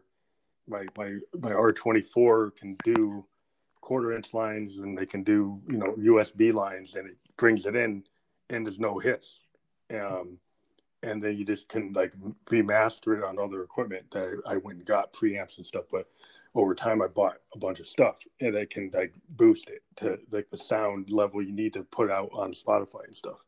And um and all the recording thing. But you know, there's equipment that you can get and it's some of it's like, you know, very expensive and some of it's not so expensive. Uh, and you can get pretty good results if you invest in it. And I just took the time to do it over time. But there's a lot of cool stuff out there that's actually, you know, pretty decently. Like I said, the Behringer Wing, Tascam 24, the Zoom L20, and the cool thing about the L20, you can actually record your your practice or your, like a live like a it's for live bands. and every line that goes into it gets recorded to a track. So if you put your bass line into it and the bass player is playing, it goes to a track automatically. The drummer line goes to a track automatically. Everything gets tracked, and then once it's tracked, you can play them back and you can remaster that track and put effects onto it after That's the actually fact. worth it. I actually might look into that. So, yeah, it's a really cool machine, and you can you can pretty much capture everything. So every time you're in your practice, you can go grab it, and then you could bring it into a DAW later into like Ableton and move things around. But you've actually captured it on a WAV file, you know, and you know, 24 bit, you know, 42 meg uh, megahertz, and it's it's pretty good quality. And you, you if you bring it to a recording engineer, they can usually fix fix it and boost it up to 96 and you know tighten it up. So they you know you can get a lot done where you you could have a whole album pretty much done um, without even going into the studio, which you know it's just the, there's the things people have to look at now because now this might last a little bit longer. if 1918 is any precursor, and I know about history because I was a history major, uh, these this type of pandemic tends to have two three waves. Um, so thinking long term, Yeah, I it's mean, probably a good the- investment. What was it Spanish flu? Spanish flu had like a like a way worse second wave, and that was kind of when. Oh jeez. They had like I think three, uh, and this one's on track to be similar. Um, and so like people who think it's over, you know, there's a whole phase coming around November into like March next year. That's if it follows the trajectory of what happened with the Spanish flu, which we're kind of making the same mistakes again. history repeats I itself. put on my soapbox, but people people are wanting to do what people want to do, and Americans like to do what they want to do, but the virus doesn't really care what we want to do. And if you go and you don't have a vaccine, you don't have antivirals, and it's still virulent, you have no human beings don't have an immunity, it's going to go to second, third wave. it's just you Yeah, can want what you want, but the There's coronavirus is old going to do what it that does. uh, my mom's Catholic, so my mom has this old expression that like she says all the time. It's uh, uh, "Man makes plans, God laughs." Yeah, I mean, since I mean, I, I hate to be a, a bearer of bad tidings, but like in Arizona and places where it's hundred degrees, they have higher death counts than New York City, and they thought the heat was going to kill it, and their numbers are not going down below one percent. They're hitting like two, three, four percent, and under the CDC guidelines, if you're at one percent, you shouldn't be going back to work. And if you got places out in the Midwest and the South, they're like three, three and five percent. Um, and so you know that doesn't bode well for like If anything, this I going think downward. the best, like the best case scenario is if if if I had like a best way that this could possibly turn out, everyone stay the heck home, like just in as much as humanly possible. But the issue is that we we Yeah, we have to work. I mean, some people have to work. I was an Uber uh, for a while, and I had to just stop um, just because it, it wasn't tenable and it was dangerous. Um, you know, I know there's a lot of Uber still going, but like a lot of has stopped because we just looked at it and said, well, you know what, it, it, it's not going to work. um, so I'm doing other things, but you know, it's just you can want to do it, and I know a bunch of guys that kept on doing it and they got sick. And you know you really it's hard to not get sick in that in that type of work. And i did it for a long time as a second job and you really can't do it. You can try but eventually it's going to get catch up to you um and it's just like you know yeah. you got too many people in the car. You're going too many places and it just it just doesn't work. I mean the only thing a lot of guys are doing now is delivery. It's very dangerous to try to do the old, what we used to do. And we used to make money Yeah, by having like, three four more people in the the car. money you get, like you know?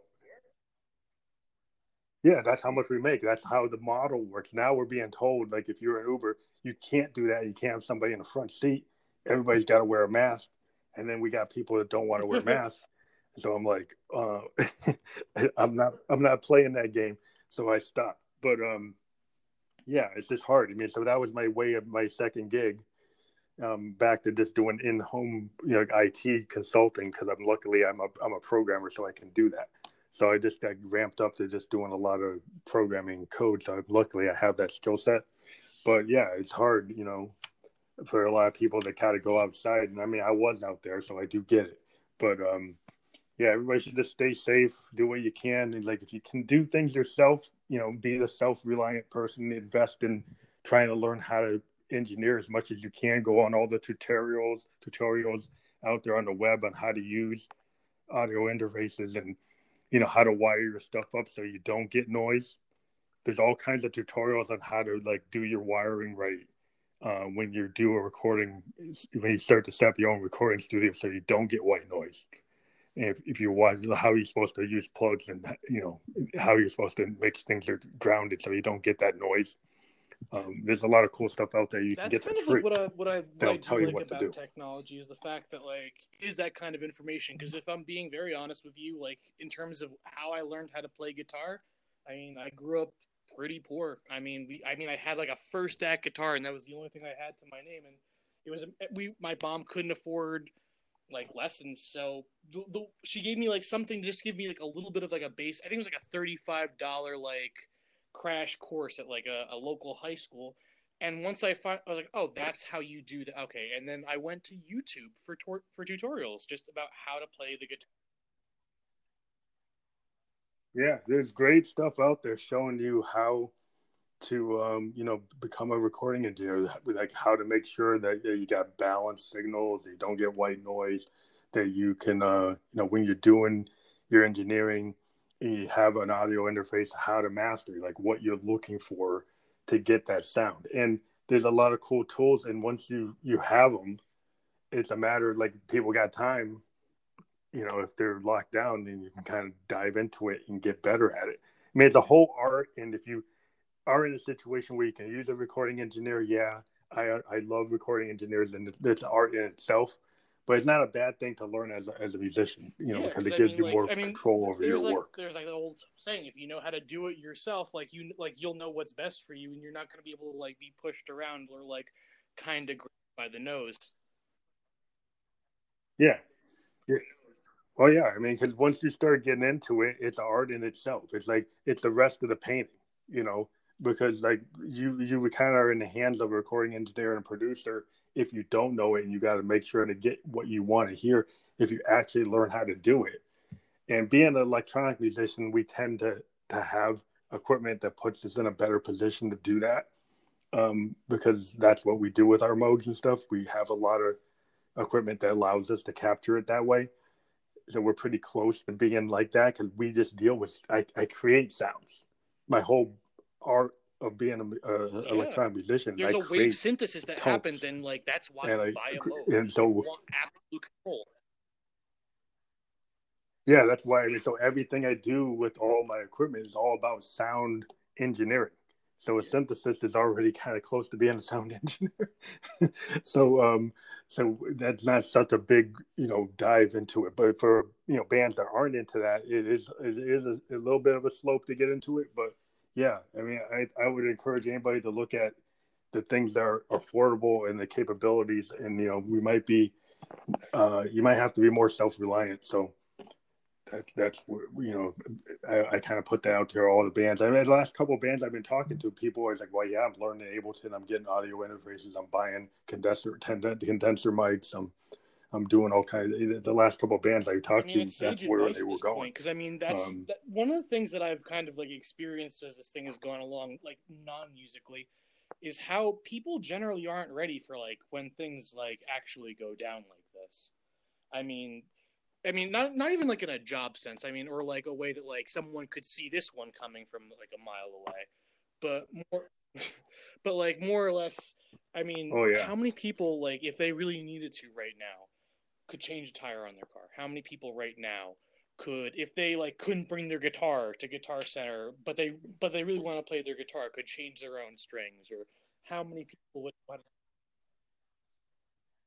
Yeah yeah yeah I mean a lot of people have like lost the ability to do stuff and you know it, it's a lot of it is that you have to kind of be like you know that kind of jack all trades. You know, look, my history is my grandpa was a coal miner in West Virginia in Morgantown. He built his house from scratch because coal miners kind of had to know how to be a carpenter, electrician, and a plumber. So they had to kind of know everything.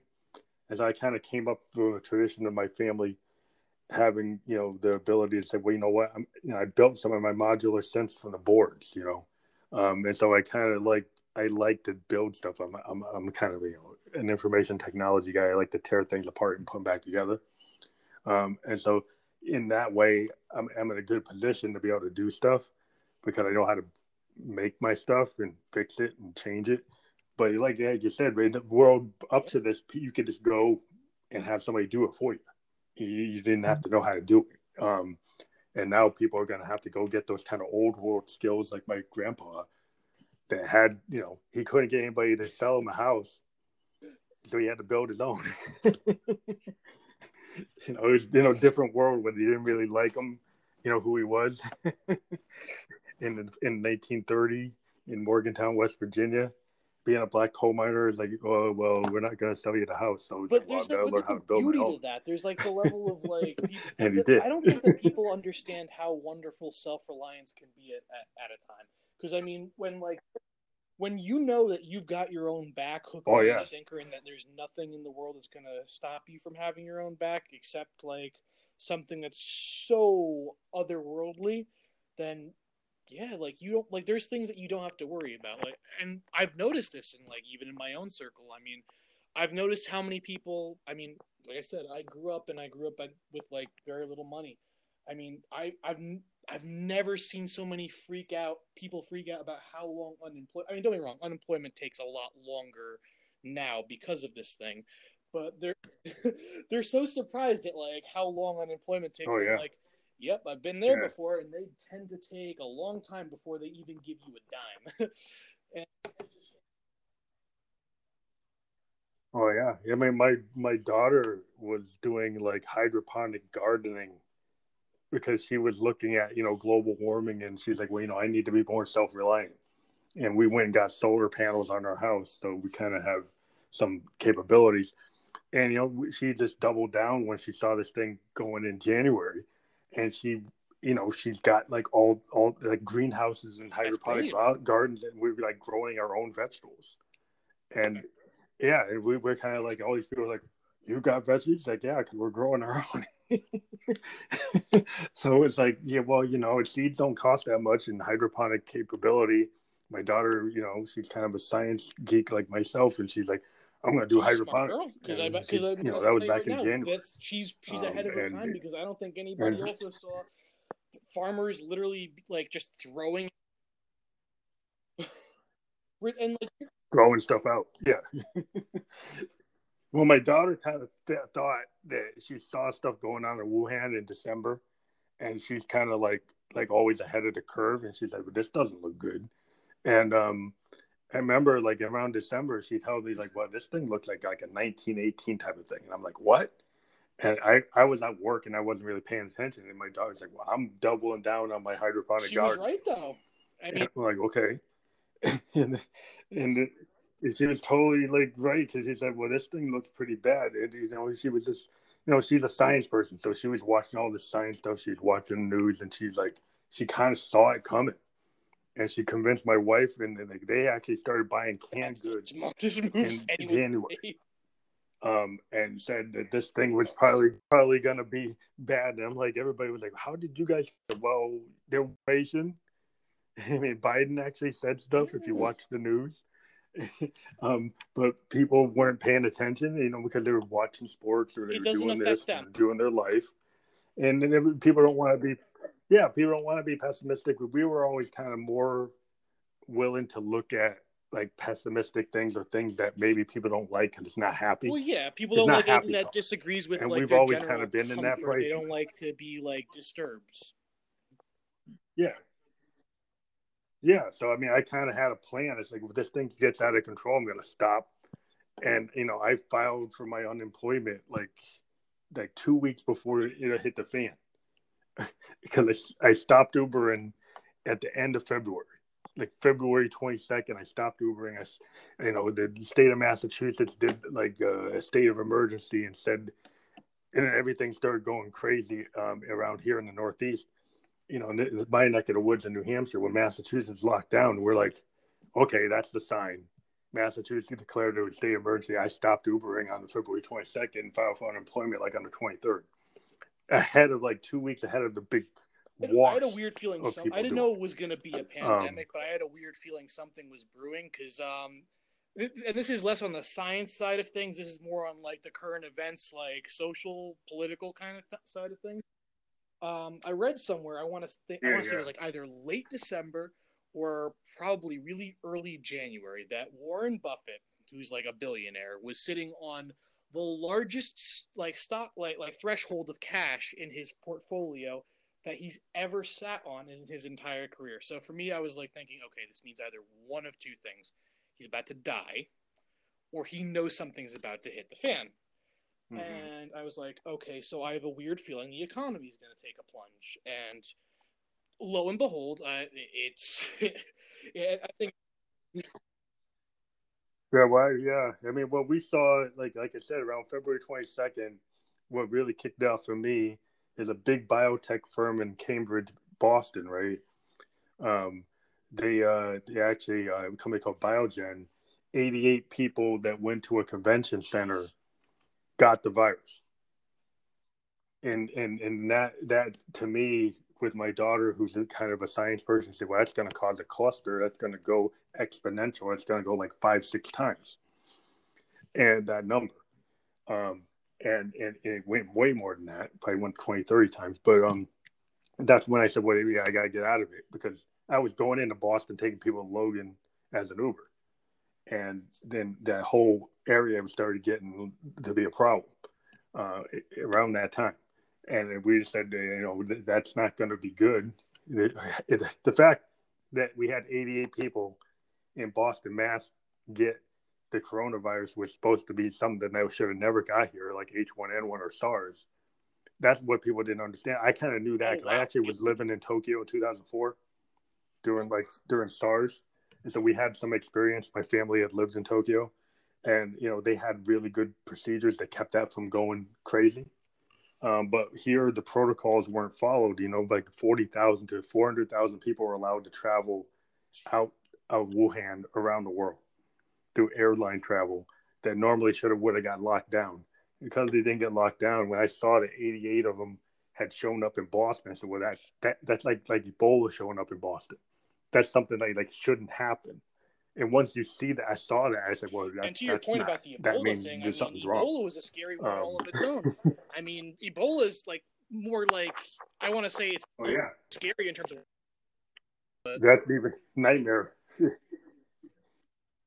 It's like smallpox. I mean, it's like the nightmare scenario, but this is pretty yeah. close. Uh, to, to be, be like it's it's something you see in a contagion movie, like a science fiction movie. It, it, you know, protocols are supposed to lock the people down. They would should no one should have traveled out of Wuhan once they realized what was going on, and you know, travel to Europe really kind of screwed us up. We had all all these travelers that came out of China went to Europe, and then Europe came to, to the U.S. and Canada and everywhere else. And airline travel and the cruise ship travel really like blew us out because people didn't follow protocols and didn't lock people down. Like during H1N1 and SARS, people got locked down for like 15, 20 days and weren't allowed to travel back. And when I was in Tokyo, there were people in Hong Kong and Tokyo that weren't allowed to go back to the US. They were told to stay in quarantine, and those those procedures weren't followed for whatever reason, um, and that's why where we are. But um, you know, I was in that time when when they were followed and we didn't get it. Uh, so it's something that wasn't done. That was that, done. That's before. the thing that kind of is baffling and to me because we now kind we're, of we're, where we are by now. Like, I mean, as as a as a people, I mean, like it's not to say that we don't have historical precedent for how these things typically are either avoided or how they typically start. Ah.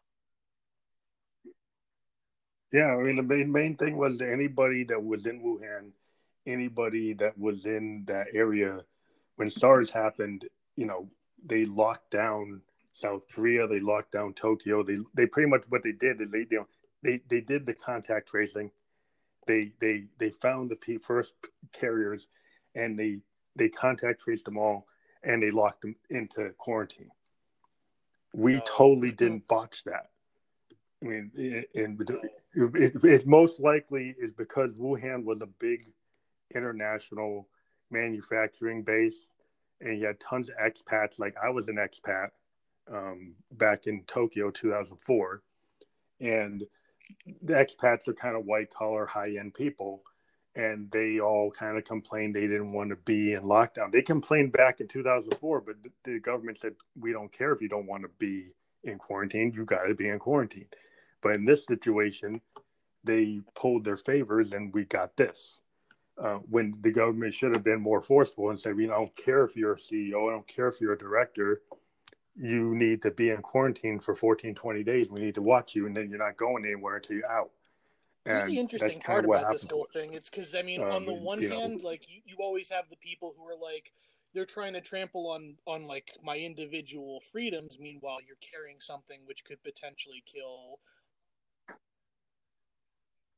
Well, that's the protocol. Is it's a dangerous thing, and you your freedom is understandable, but if you have a disease that there's no human immunity to, like SARS or H1N1, yeah, well, that's, that's those protocols like were followed. Your freedom does uh, your freedom so, ends when it begins to infringe on like the rights and like freedoms of like other people, and like in this case, the right to live should be like yeah, like I, I would. Yeah, man, they had all these examples of expats that went to Seattle, that went to New York, and they were asymptomatic and they spread it on the plane, they spread it on the train, they spread it in the station, and it just went exponential, which it would if you run the, the protocols and you look at the history. Because I was I was in the middle of a potential pandemic back in 2004 when I was in Tokyo, and it was scary. We, we were told we couldn't really go back home until they really. And I wasn't scheduled to go, so it wasn't a big deal to me. I was there for two years, and I just got there and so I wasn't in a situation where I needed to go back home. But anybody that wanted to go back home for like a vacation or whatever, they were kind of, oh, I'm inconvenienced. They won't let me go. I like, well, you shouldn't be going anywhere. That's actually what you should do. The if they have you under quarantine, it doesn't necessarily mean they're going to like abuse you or, or torture. No, you just can't go. You just, they, they had deals, and I mean, Tokyo is one of the best cities in the world. I mean, quarantine in Tokyo wasn't a big hassle. Quarantine in Wuhan wouldn't have been a big hassle to an expat. It's just you couldn't do what you wanted that moment.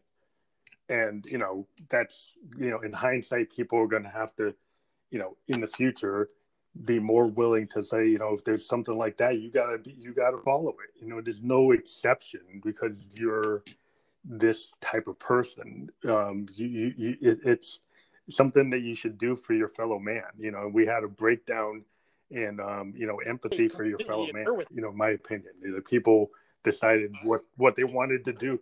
Yeah, what it's they like, wanted yes, to do you, was more important. I'm like, okay. Important. what you want to do also has the uh, the little caveat of possibly killing hundreds, if not millions, of people as well, though. So I, I, that's one.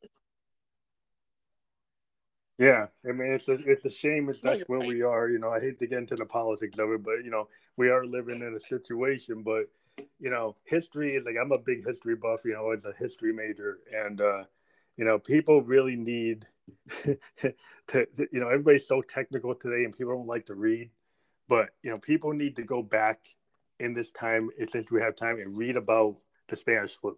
People really need to read about what happened. And and and before they go and they yell at somebody for telling them to put a mask on they need to read some information um, so they can get some context um, you know, last I mean, you're, you're, you're absolutely on the money though, and like honestly, but, um, it's good to speak to a history major about this one because it's kind of when you think about it, like if like everyone like has like in, in this country, like to have an American education means you were taught about what like a hundred years ago was like. You were taught about what two hundred years ago was like, and you and people generally have like some kind of a knowledge about the fact that the Great Depression was a thing far right fascism in Europe was a thing. And like there are so many mistakes that consistently mm-hmm. get repeated and it's it's like people don't know history and I there's that old saying that people who don't know history Yeah, well, there's some people in our Southland in our Midwest they're making mm-hmm. the 1918 mistake, and they they're doing it for certain reasons. I don't understand. And these are people that should know history because they're in government. Um, it's it's like it's a tragedy for the people that live in those states. All I can say is anybody listening that lives there, you know, do what you think is right. You know, for for your own family's sake, don't listen to somebody who has ulterior motives for their own personal gratification. Um, because uh, you know, you have one life, and like I hear people saying, "Well, you know, there's more things. There's more things to, to life, than life. living." I don't know. Really? Something else that you can't enjoy. Yeah, yeah. It's like I guess I guess that's somebody that's gonna stay in the basement and I, want me to go to the front so, line. You're, you're this is this is definitely a breach of empathy for humanity, like in the weirdest. Oh yeah, I mean, it's people who want to do herd human in immunity. There's there's a there's a certain group of people in this country that say, okay, it's too expensive. Let everybody go out. We'll take um, like a two percent hit a two to like six percent hit of the American population because we'll get herd immunity. And you know, I don't know. It's like I'm willing to take that cost because I just don't want to be bothered with um, being more empathetic. And I think that has to be looked at in the lens of history about like what people did in 1932 and 33. Uh, you know, there are certain people in Germany that had kind of beliefs that were very unempathetic um, and so people need to look at Americans that talk like that and, and yeah, think about what, what that type of American is acting like. Because um, that's not very, uh, you know, everybody's talking about we are one. There, we are one. Yeah, it's like we're like we're, we're, one until everyone decides that they're like inconvenienced, and then like they're all of a sudden saying, "Oh, look, we we, we don't want unity. We want our individual." But and and it's not even like Well, there's certain people say that yeah. we are one and you don't need tests, and then they get tested every day. Yeah. And there's other people that can't get a test, and then you say it doesn't matter that you that you don't need tests, and there's a certain class of people that are getting tested every day, multiple times a day, and there's other people who don't. So then you have to start wondering. Well, I think it should be no like it should be no surprise that like it's corruption at its finest. I mean, you just take a, a good look at it, and like there's nothing about this that doesn't reek of some semblance of corruption. I mean, you look at it and the way it's handled. Yeah, we, you know, we, we fought Henry VIII so that we wouldn't mm-hmm. have uh, an aristocracy. Yeah, and and it seems like there's certain people that that somehow think they're going to get the shine off the aristocrat oh, yeah, shoe no. and somehow become have, have, a Horatio Alger myth. Um, but but I, I don't understand people like that. It's like okay, well you drive a truck, and this is a billionaire, and you're gonna get the shine off his shoe and magically maybe become a billionaire. Like that that's a fantasy, you know. So why would you do what's in their interest and not in your interest. I think that people want to think that that's going to help you. When the American ethos is not to do that, it to be more cynical. People that don't like understand that these are people who have ulterior motives, and every single time, like someone's got the oh, you can do it as long as you you you put on your bootstraps and you you, you do the whole and every Oh no! Agreed. Well, I believe in hard work. I'm, I mean, I take three, four jobs, but you know, my whole thing, yeah. But my whole problem is, is when people do things like cronyism, and you know, it's like there's a lot of behaviors happening here that aren't actually in the American spirit. They're more in the Stalin spirit. They're more in the Castro spirit. You know, for people who who were so anti-communist, and if you look at the behavior um, there, there's some behaviors here that don't jibe with like federalism, that don't jibe with individualism, they jibe with totalitarianism.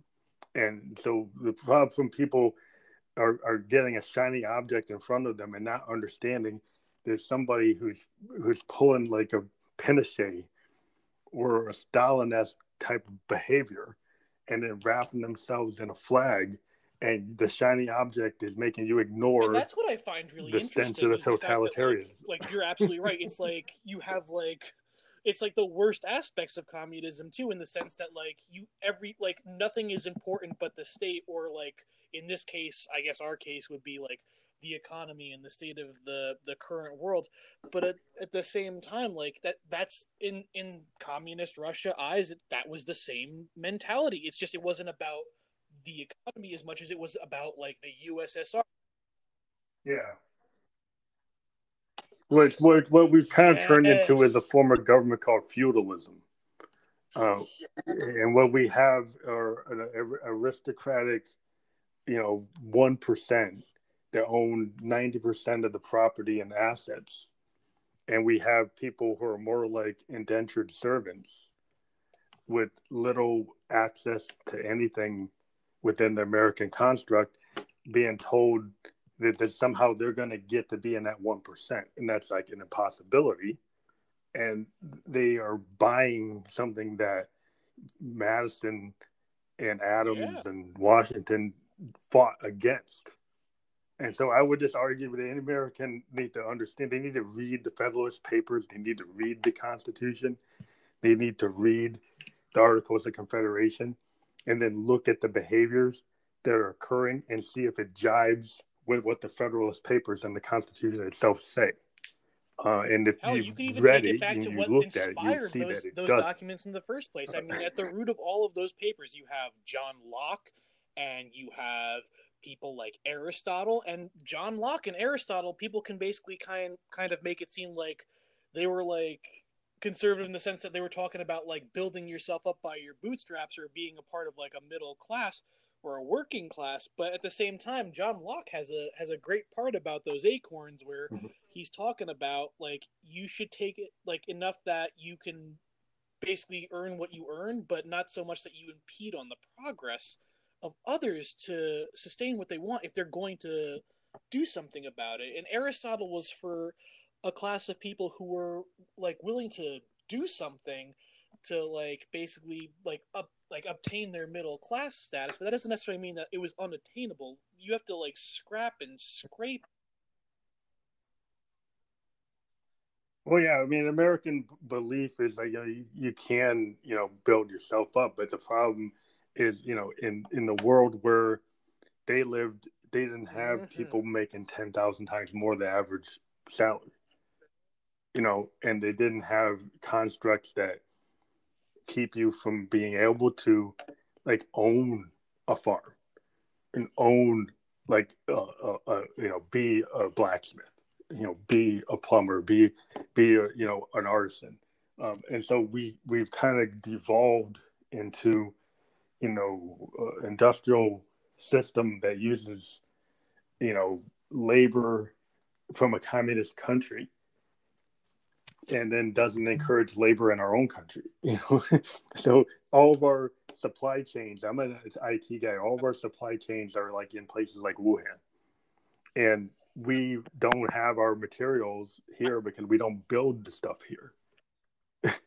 And if you don't build stuff, the wealth being generated in the world now is in Seoul and Wuhan. The people have you know businesses that actually build stuff. What I find even more frightening is how those jobs that are over there and like that's um, human rights so, violations sure. all the way, and it's been that way for a long. Yeah, it's like the worst aspects of capitalism because you have you have a communist country that forces almost indentured servitude in manufacturing.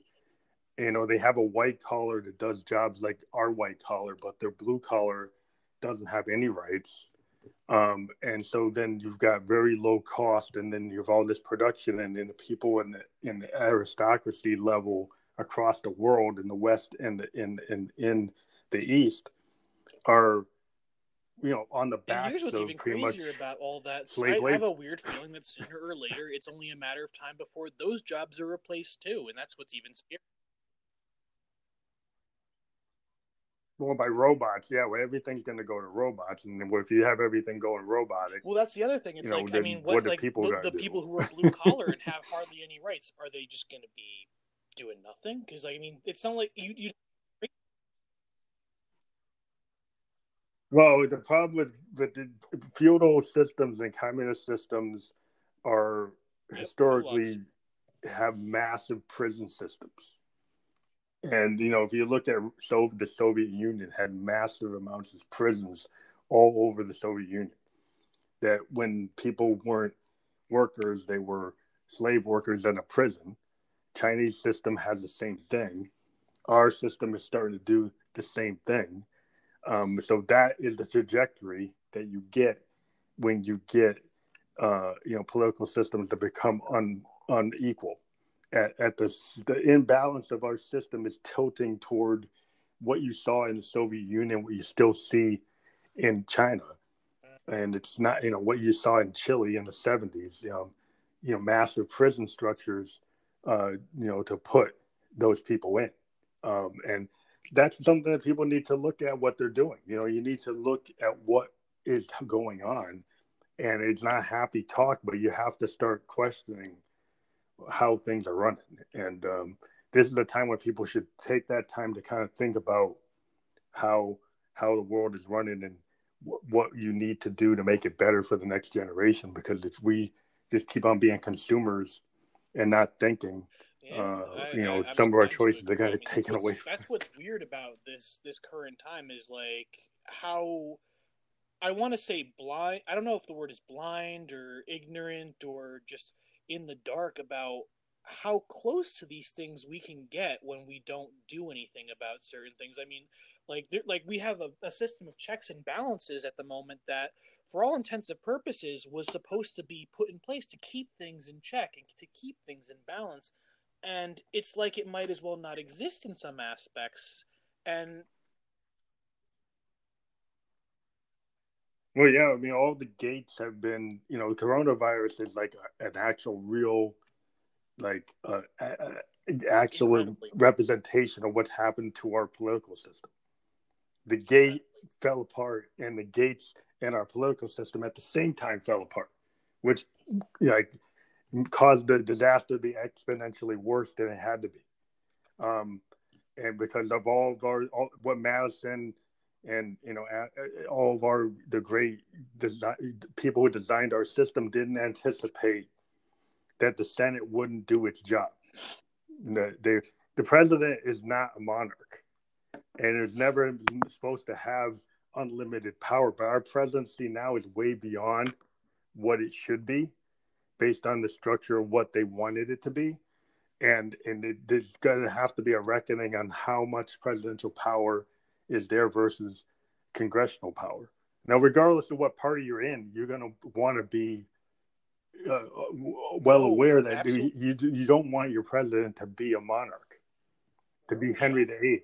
They should one man should not be able to decide that they're not going to build PPE, that they're not going to go and um, do tests because he doesn't want to do it. I mean, how can you have a system that says one man can take apart the the the um the the the, the agency that's supposed to look at Pam pandemics because he wants to take the money and put it to a wall. You're going to let somebody knock all the gates down. That is not anticipated in American history that our our Congress would allow the president to do that. It was supposed to be a check. Say if you do something that's unreasonable, they're going to check you. And what we have now is a system that does not check you if that person happens No, to be in the same party. And that is not supposed to happen that way.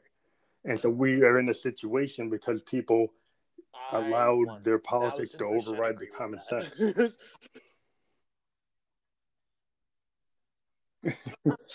and you know, it's people get mad, and I'm sure there are people that won't like where I went with this episode, but you know, we're in a different time, and I think people should be allowed. You know, part of being an American, we have a right to say what we want to say, and this is political speech or speech, and which it's free, and we get to speak our mind. But it's an informed mind, and people, if they're honest about Oh it, no, go check that what you've we said you here know, is a lie today. As a matter of fact, exactly it's untrue. interesting that like it, it this started off as like more of a thing about like the band, but at the same time it like moved into something that is definitely a discussion worth that's worth having, and it's definitely a discussion that's worth looking at because like people are asking why is this all happening right now, and the answer is before your very eyes, and there's there is a detailed response to it, and you can actually get to the root of how we wound up exactly where we are right today if you just pay attention. I, I think that like in an age of information, like the ignorance to like decide what you want to know and what you don't want to know, that's such a that's such a Well, I, I think it's easier for people to zone out and you know binge watch Netflix Yep, that's than to, to right. actually go in that some some some facts some fact. You know, if, happy talk makes you feel good. You know, luckily my daughter's twenty years old, so I don't have to talk like I'm talking to, to Teletubbies. Yeah, you know, but I understand well, parents. Okay, if you got little young children, you don't want to make them scared. That's fine. But but beyond that, you know, you should still have a talk with your significant other about what well, what's that's one of going on, not just binge watching Netflix. about like